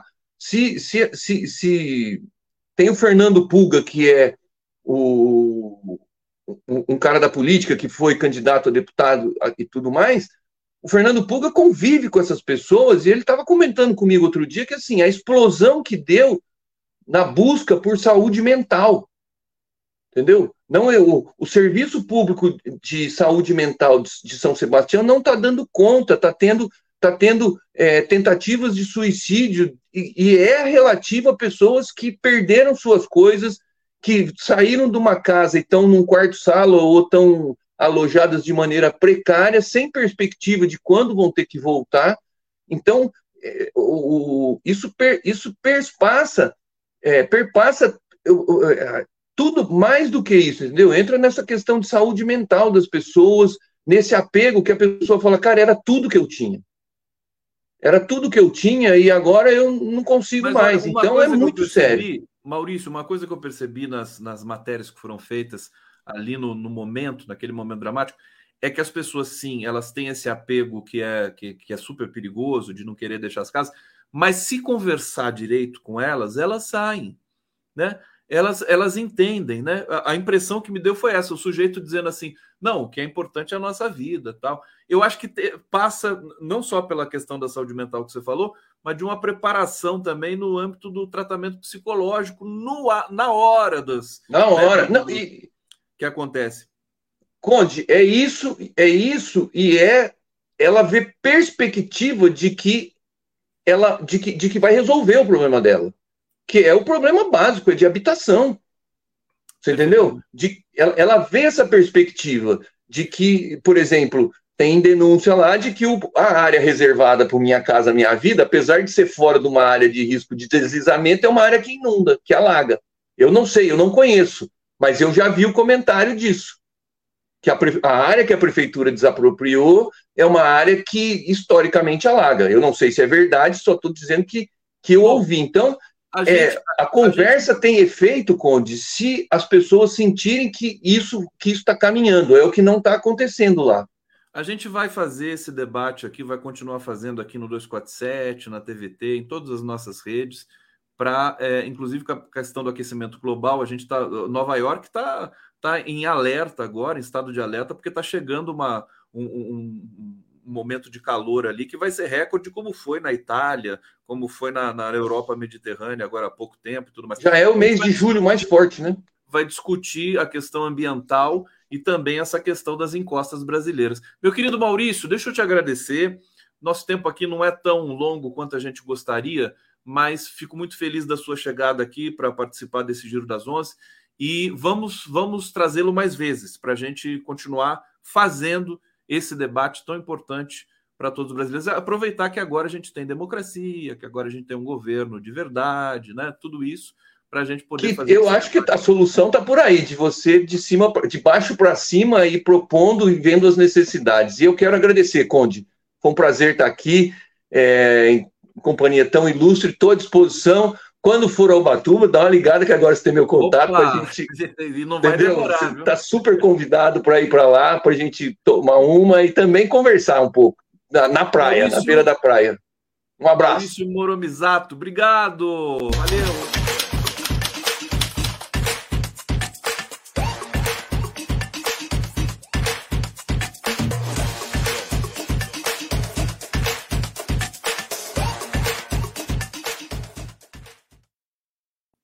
Agora a gente recebe Leonardo Avritzer. Ô, ô, Avritzer, quando você vem aqui, eu fico até aliviado, sabe? Porque, puxa, é. vamos compreender um pouquinho melhor essa bagunça toda de Márcio Postman para lá, é, é, é, é, milhões de pics de Bolsonaro para cá. É muita coisa, né? Como é que você tá, meu querido Leonardo Avritzer? Antes que eu me esqueça, dizer quem é o nosso convidado, para quem não conhece, cientista político, escritor, pesquisador, professor, é um dos maiores politólogos do Brasil, é, graduou-se na Universidade Federal de Minas Gerais, é, fez o doutorado na New School for Social Research, posteriormente ao pós-doutorado no Instituto de Tecnologia de Massachusetts. Massachusetts. Quando, sempre que eu falo Massachusetts, eu lembro do Sérgio Moro falando Massachusetts, né?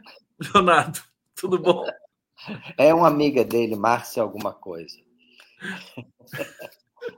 Não, tudo bom, Conde. É um prazer estar aqui.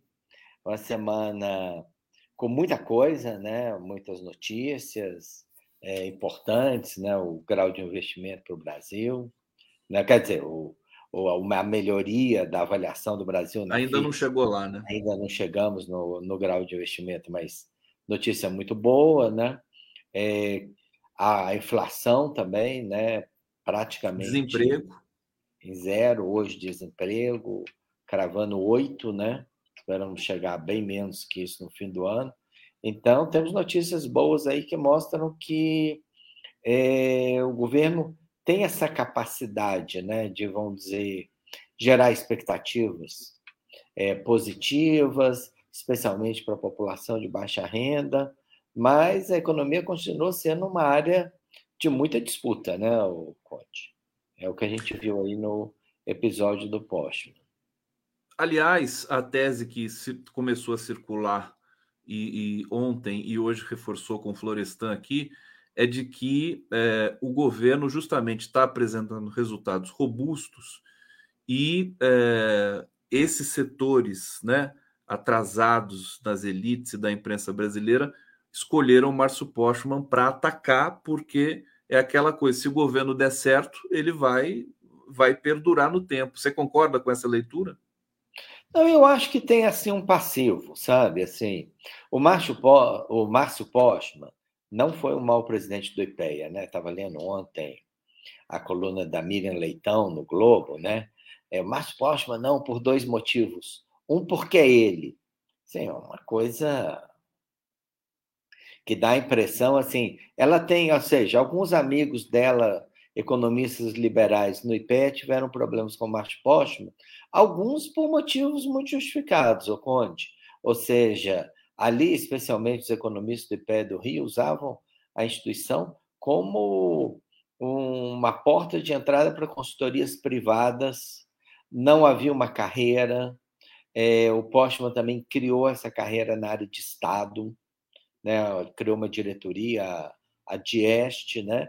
Então, o Postman teve coisas muito importantes que ele fez, né?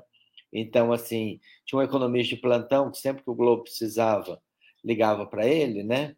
Um argentino, né? Não vamos falar aqui o nome para não pessoalizar, que de fato nem era funcionário da instituição, atuava em nome da instituição e sempre para dizer a mesma coisa. É, é aquela coisa que não, não precisava, né? Não sei se eles chegavam a ligar para ele, mas é seguinte: a culpa é do Estado. O Estado tem que diminuir. Ou seja, o IPEA fazia esse papel, e fazia esse papel junto com uma imprensa conservadora, e o Postman resolveu botar um final nisso. Passou uma outra vez, vamos dizer, do limite ou das medidas? Acho até que passou sim. Mas isso não é a maneira de avaliar o conjunto da obra dele é, no IPEA. E nem o conjunto da obra dele na, na, na vida dele, quer dizer, uma na vida, na academia. Agora, chegar, coisas que eu li a semana, não, se o Postman for no IBGE, ele vai falsificar o índice de inflação, ele vai falsificar o IPCA, ele vai falsificar o censo. Né? Aliás, interessante que nós temos um censo péssimo, a gente não tem, na verdade, nem segurança da população, que está afetando a distribuição de recursos é, do governo, para municípios, que está afetando é, o número de. o tamanho das câmaras é, de vereadores do ano que vem, e sobre isso a gente não ouve, né?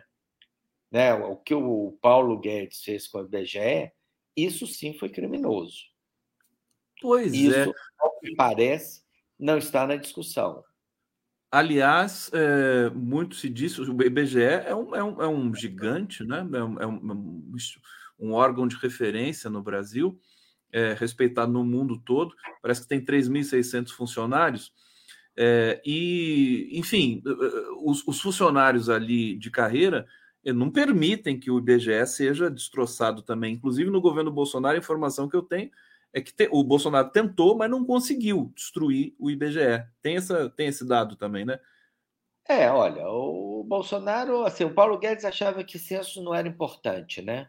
Sim. Censo orienta políticas públicas, olha só que coisa super sem importância, né? Orienta a maneira como o Estado vai diversificar recursos para a população de baixa renda, né? É, mede desemprego, mede inflação. Então, isso para o Paulo Guedes, tudo isso era custo. Né? Não, então, vamos cortar, não tem problema nenhum. É um absurdo, ele queria fazer uma, uma versão reduzida do, do censo, a coisa do piorou. É, junto é, quando veio a pandemia, mas todo mundo. Eu, eu conheço assim algumas dúzias de pessoas das minhas relações pessoais que tiveram problemas. Umas que nunca responderam o censo, aqui em Belo Horizonte. Outras que passavam uma pessoa no interfone, falavam assim: posso te mandar um aplicativo, você responde o que você quiser. O censo do ano passado foi feito assim, né? Dúvidas que a gente tem, realmente população da região metropolitana do Rio de Janeiro caiu, população da, de certas cidades da região metropolitana do Rio caiu, da maneira como o censo coloca, nada disso temos certeza. E o problema é o Márcio Postman. Porque. Ah. A Brita, diga, não, por quê? Porque ele, não, é porque, ele, é como diz a ele colocou ordem na bagunça neoliberal que existia no IPE quando ele chegou lá. Você achou que esse último censo que foi feito aí na Bacia das Almas é, tem problemas? Você acha que. Não, eu é, não essa, por exemplo, essa... sobre o assunto, o, Conte. Eu sou cientista político. Cientista político não faz censo. Na melhor das hipóteses, faz um survey de opinião pública. A gente precisa do censo.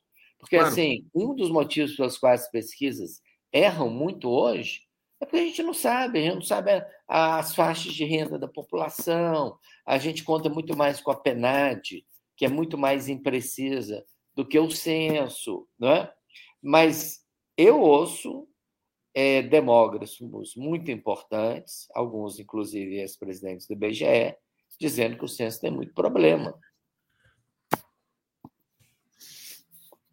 Aí o Leonardo Avritzer, deixa eu trazer um comentário aqui antes de começar, de, de recomeçar, enfim, de trazer outro tema para o Leonardo. É, Rinaldo Tenor está dizendo endurecer legislação. Ela pergunta: questão é corrupção, fiscais liberam territórios protegidos, vide Moca, 40 condomínios liberados sem alvará, foi o que aconteceu em 2007, anos seguintes, ainda relativo ao papo que eu tive aqui com o Maurício, ex-prefeito de Ubatuba. A Britzer, é, como é que você está vendo essa é, recomposição do governo com a chegada do, do Acho que da última vez que a gente conversou, a gente já falava nisso. O Lula cadencia bastante, né? Pelo menos ele ele, ele vai ele, ele não, não vai entregando tudo que os partidos da, da do centro-direita vão pedindo para eles. O Lula recentemente disse que o centrão não existe. Eu queria te ouvir um pouco sobre sobre essa fala do Lula. Eu achei que foi interessante do ponto de vista político, porque de fato o centrão não tem um representante, né, oficial. Ele tem que conversar com os líderes dos partidos e tudo mais. Como é que você está vendo esse desenho, a, a tensão nos ministérios, que os, os, os ministros podem cair, enfim, para encaixar outras figuras no governo? Aliás, há quem diga que a própria indicação do Postman para o IBGE tem a ver com isso, porque o, o Postman era um ministeriável também. Mas queremos te ouvir, Leonardo. Não, tá. Primeira coisa, Conte. É, eu acho que na disputa entre o governo Lula e o Centrão que ocorreu ao longo de todo o primeiro semestre desse ano, o governo saiu melhor, né? Ou seja, né, ainda no momento da transição, falava-se que o Lira ia negociar a PEC da transição, que para a PEC da transição ocorrer, é, teria que haver é, já concessões ministeriais. O Lula não fez concessões naquele momento, e foi certo. Depois veio a uma liminar do Gilmar Mendes que foi importante e que permitiu é, dar, vamos dizer, sustentabilidade para a ideia da PEC de transição, e em seguida a PEC foi aprovada. Então, o primeiro semestre é um, um, um semestre de, vamos dizer, exploração mútua, vamos dizer, cada um querendo saber é, o que, que o outro queria. O Lira sempre aprovando, ou com o governo, aprovando é, questões importantes, ou sendo derrotado, o Lira sempre pediu mais. E mirou no Ministério, que foi o Ministério da Saúde, onde, ao que parece, o Centrão sonha, né? Parece aquela coisa do Delfiné, do, do Jô Soares, nos anos 80, não sei se você lembra, e a fazenda, ele era do planejamento e a fazenda, a fazenda vai bem. Então, assim, então era tipo assim, não sei se você lembra desse quadro, né? Não lembro, mas, mas você, a sua, a sua lembrança me remeteu ao, ao excelente humor do Jô Soares. Né? É. Não, a fazenda. Falava assim, e o senhor da a fazenda vai bem, né? Então é assim, e a saúde? Ah, eu preciso da saúde. Pelo jeito, o Lira falou isso o semestre inteiro, mas não levou, e não tinha que levar, né? Ou seja, acho que o Lula é, já fechou posição de que os três ministérios fundamentais da área social, que são a saúde, a educação e o MDS, é, eles não vão ser cedidos ao Centrão porque vai afetar a relação do governo com a população de baixa renda e essa ideia de uma reconstrução, é, vamos dizer, mais universalista das políticas sociais é, para os setores desfavorecidos. Agora, dito isso, abriu-se a possibilidade de uma vinda de setores do Centrão, ou, é, principalmente União Brasil, os republicanos, é, para o governo. Eu acho até que é bem-vinda essa vinda, né? Sem nenhuma, sem nenhum trocadilho aí, né, Conte? Mas eu acho que é importante perceber o seguinte: o Centrão quer muito e vai querer sempre mais. Portanto, a ideia não é negociar com ele dizendo, Centrão, tome tudo aqui que você quer. Porque, um, acho que não resolve o problema do governo.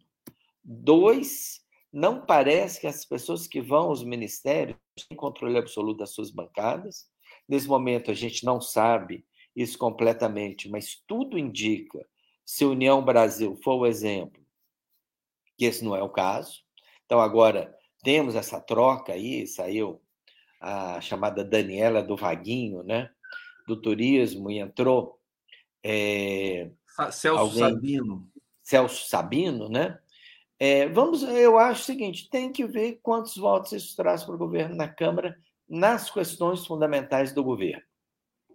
É, acho a mesma coisa em relação aos republicanos. Até parece que tem um bom nome, um bom nome do, do, do, do republicano de Pernambuco, né? Fufuca, né? É. Mas é, tem que ver quantos votos isso vai trazer, entendeu? Então, é, eu, eu tô, sem querer te interromper, meu querido ah. Leonardo Fritz, é, eles eles estão sendo realistas. Estou achando até interessante. Quer dizer, o União Brasil, União Brasil não, o, o PP e os republicanos, eles estão dizendo que vão entregar x votos e não toda a bancada. Isso é, é algo novo, né? Pelo menos que eu me lembre nessas negociações. Sim, na verdade, vamos dizer, tem uma teoria assim, meio difunta, né? Com algumas pessoas tentam de vez em quando resgatá-la, chamada teoria do presidencialismo de coalizão, que na verdade dizia isso, né? Que você negociava os ministérios com as lideranças dos partidos e as lideranças dos partidos controlavam completamente suas bases. Não, a gente não está vendo isso esse ano, né? Parece que não é o caso. Até um bom artigo do Carlos Melo na Folha de São Paulo, no, no fim de semana passado, colocando exatamente isso, mas que é uma observação de muitos cientistas políticos. Né? Então, eu acho que é uma questão mais experimental.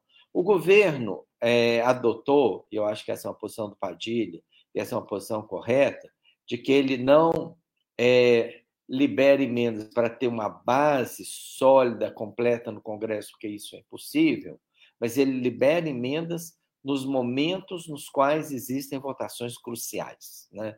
Então, esses 7 bilhões. E foi isso que o Lula fez.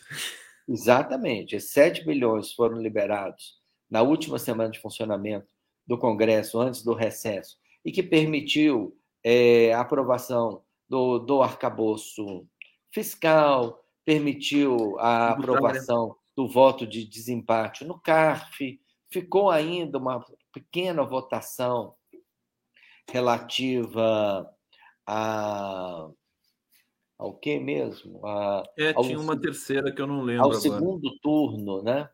A um segundo turno, algumas mudanças no Senado, uma legislação que é importante também para o Haddad, mas são coisas pequenas. Então, o governo conseguiu levar quase tudo que ele quis na área da economia na última semana de funcionamento do Congresso. Então, eu acho que é isso. O governo tem que entender que o, a, o presidencialismo de coalizão não funciona mais da mesma maneira.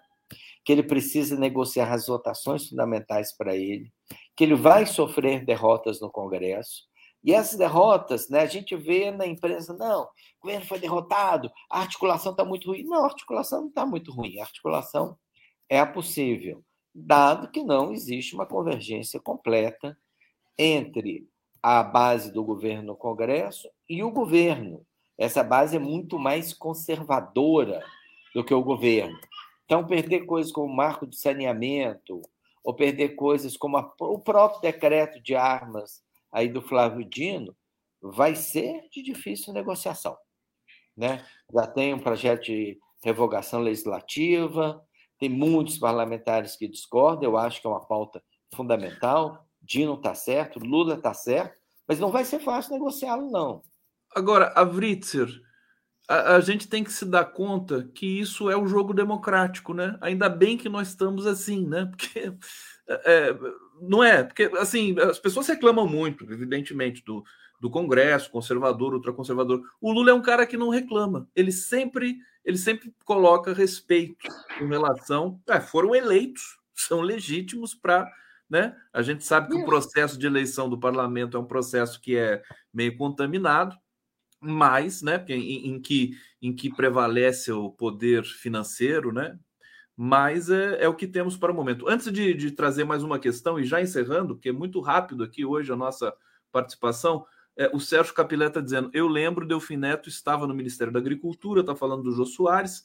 Marisa Werkmeister, por que os escândalos do Lira não estão na pauta para enfraquecê-lo? O caso Marielle já está com o ministro Dino, não surgiu nada novo nesses dias. A, a Maria, Marisa Werkmeister só quer falar do Lira, é, Marisa, clica Lira no, no, no, Google e você vai ser feliz, tá bom? É, Ivanildo Barbosa, Ivanilda Barbosa, Conde, aproveite um cientista político da UFMG para reflexão sobre questões políticas de Minas. Por favor, Minas precisa ser tocada. Minas não está nada bem, né? O... É, vamos dizer o seguinte: é, o nosso governador, né? Ele é uma figura, vamos dizer, complexa, né? Assim, praticamente ele é popular, apesar de é, ter entregue muito pouca coisa. A grande questão que ele fez realmente foi resolver o problema da dívida é, do Estado via indenização da Vale do Rio Doce. As políticas públicas de Minas são péssimas. O governo, as duas campanhas para o governo de Minas, ele foi financiado por um empresário local que é doador de mais de 50% dos recursos é, de campanha dele, completamente refém dele. Agora ele quer fazer uma legislação a favor de locadoras de carro, que não por acaso é onde está o seu principal doador, né? Ainda assim, ele aparece positivamente. Essa semana, Conde, aconteceu uma coisa até gostaria de comentar aqui. Ele assim, ele tem de vez em quando ele acorda de manhã e fala: "Eu sou um grande intelectual". E quando ele acorda e fala que ele é um grande intelectual, ele faz um Twitter. E o Twitter dele dessa semana, com uma afirmação completamente errada sobre o James Madison, que é um dos primeiros principais autores dos federalistas, e que ele dizia o seguinte: o governo de maioria não é um problema, desde que o problema da facção seja controlado. O Twitter do Zema dizia o contrário, né? Então, a gente espera que talvez ele vá a algum curso aí de ciência política, teoria política, quando ele terminar os seus arrobos aí no governo de Minas, né? Mas, de fato, né, assim, a, é, é difícil entender por que, que o mineiro gosta tanto de um governo tão ruim. Dei minha opinião. Mineiro que é conhecido, né, pelo menos no imaginário, e é real isso. Eu estudei né, na minha, no meu mestrado piadas é, sobre mineiros. Eles, eles aparecem nas piadas como é, que, aqueles que se dão bem, os malandros, né? Todo mundo perde para o mineiro. É, os hábitos mas... dos políticos mineiros foram exemplares, né? José Maria de Alquimim, o Juscelino, o Tancredo Neves, né? O Zema não está nessa tradição.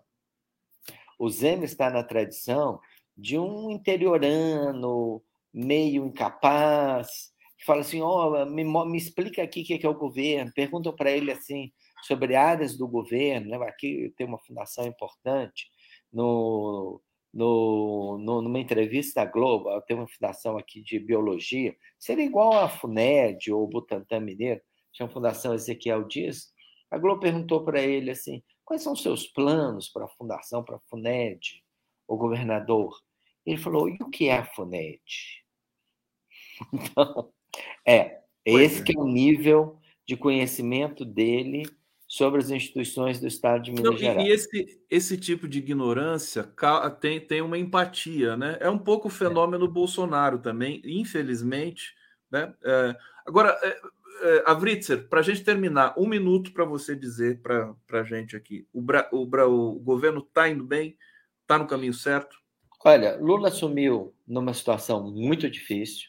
As condições mínimas da governabilidade não estavam garantidas no dia 1 de janeiro. Vimos isso muito claramente no dia 8 de janeiro. A gente lembrar daquela pesquisa da Quest, acho que no começo de fevereiro, 80% dos empresários discordavam do rumo da política econômica. Ou seja, Lula conseguiu, é, nesses seis meses, controlar minimamente o exército. Vimos isso essa semana, até quando ele passou as tropas em revista. Conseguiu mudar a perspectiva do empresariado sobre a política econômica. Né? Hoje, o empresariado vê, o Fernando Haddad é hoje um ministro muito bem visto pelos principais agentes econômicos. É, temos muita coisa a fazer. Acho que as políticas sociais começam a funcionar, principalmente é, na área da saúde, acho que isso é muito importante, é, mas ainda temos enorme desafio em relação à taxa de juros, e essa deve ser a principal disputa do segundo semestre desse ano. Taxa de juros com o Banco Central, orçamento de 2024 com a Câmara e com Arthur Lira. Essas são as duas coisas que, tão, que têm que estar no radar, porque vão ser altamente polêmicas no segundo semestre.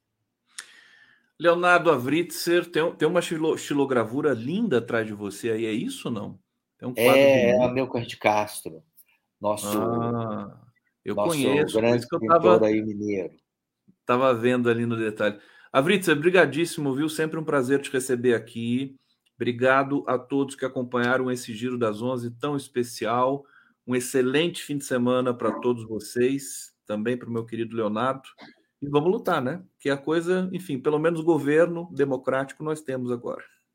Obrigado. Conde, enorme prazer estar aqui com você de novo. Sempre bom. Valeu. Tchau, gente. Um abraço. Tchau.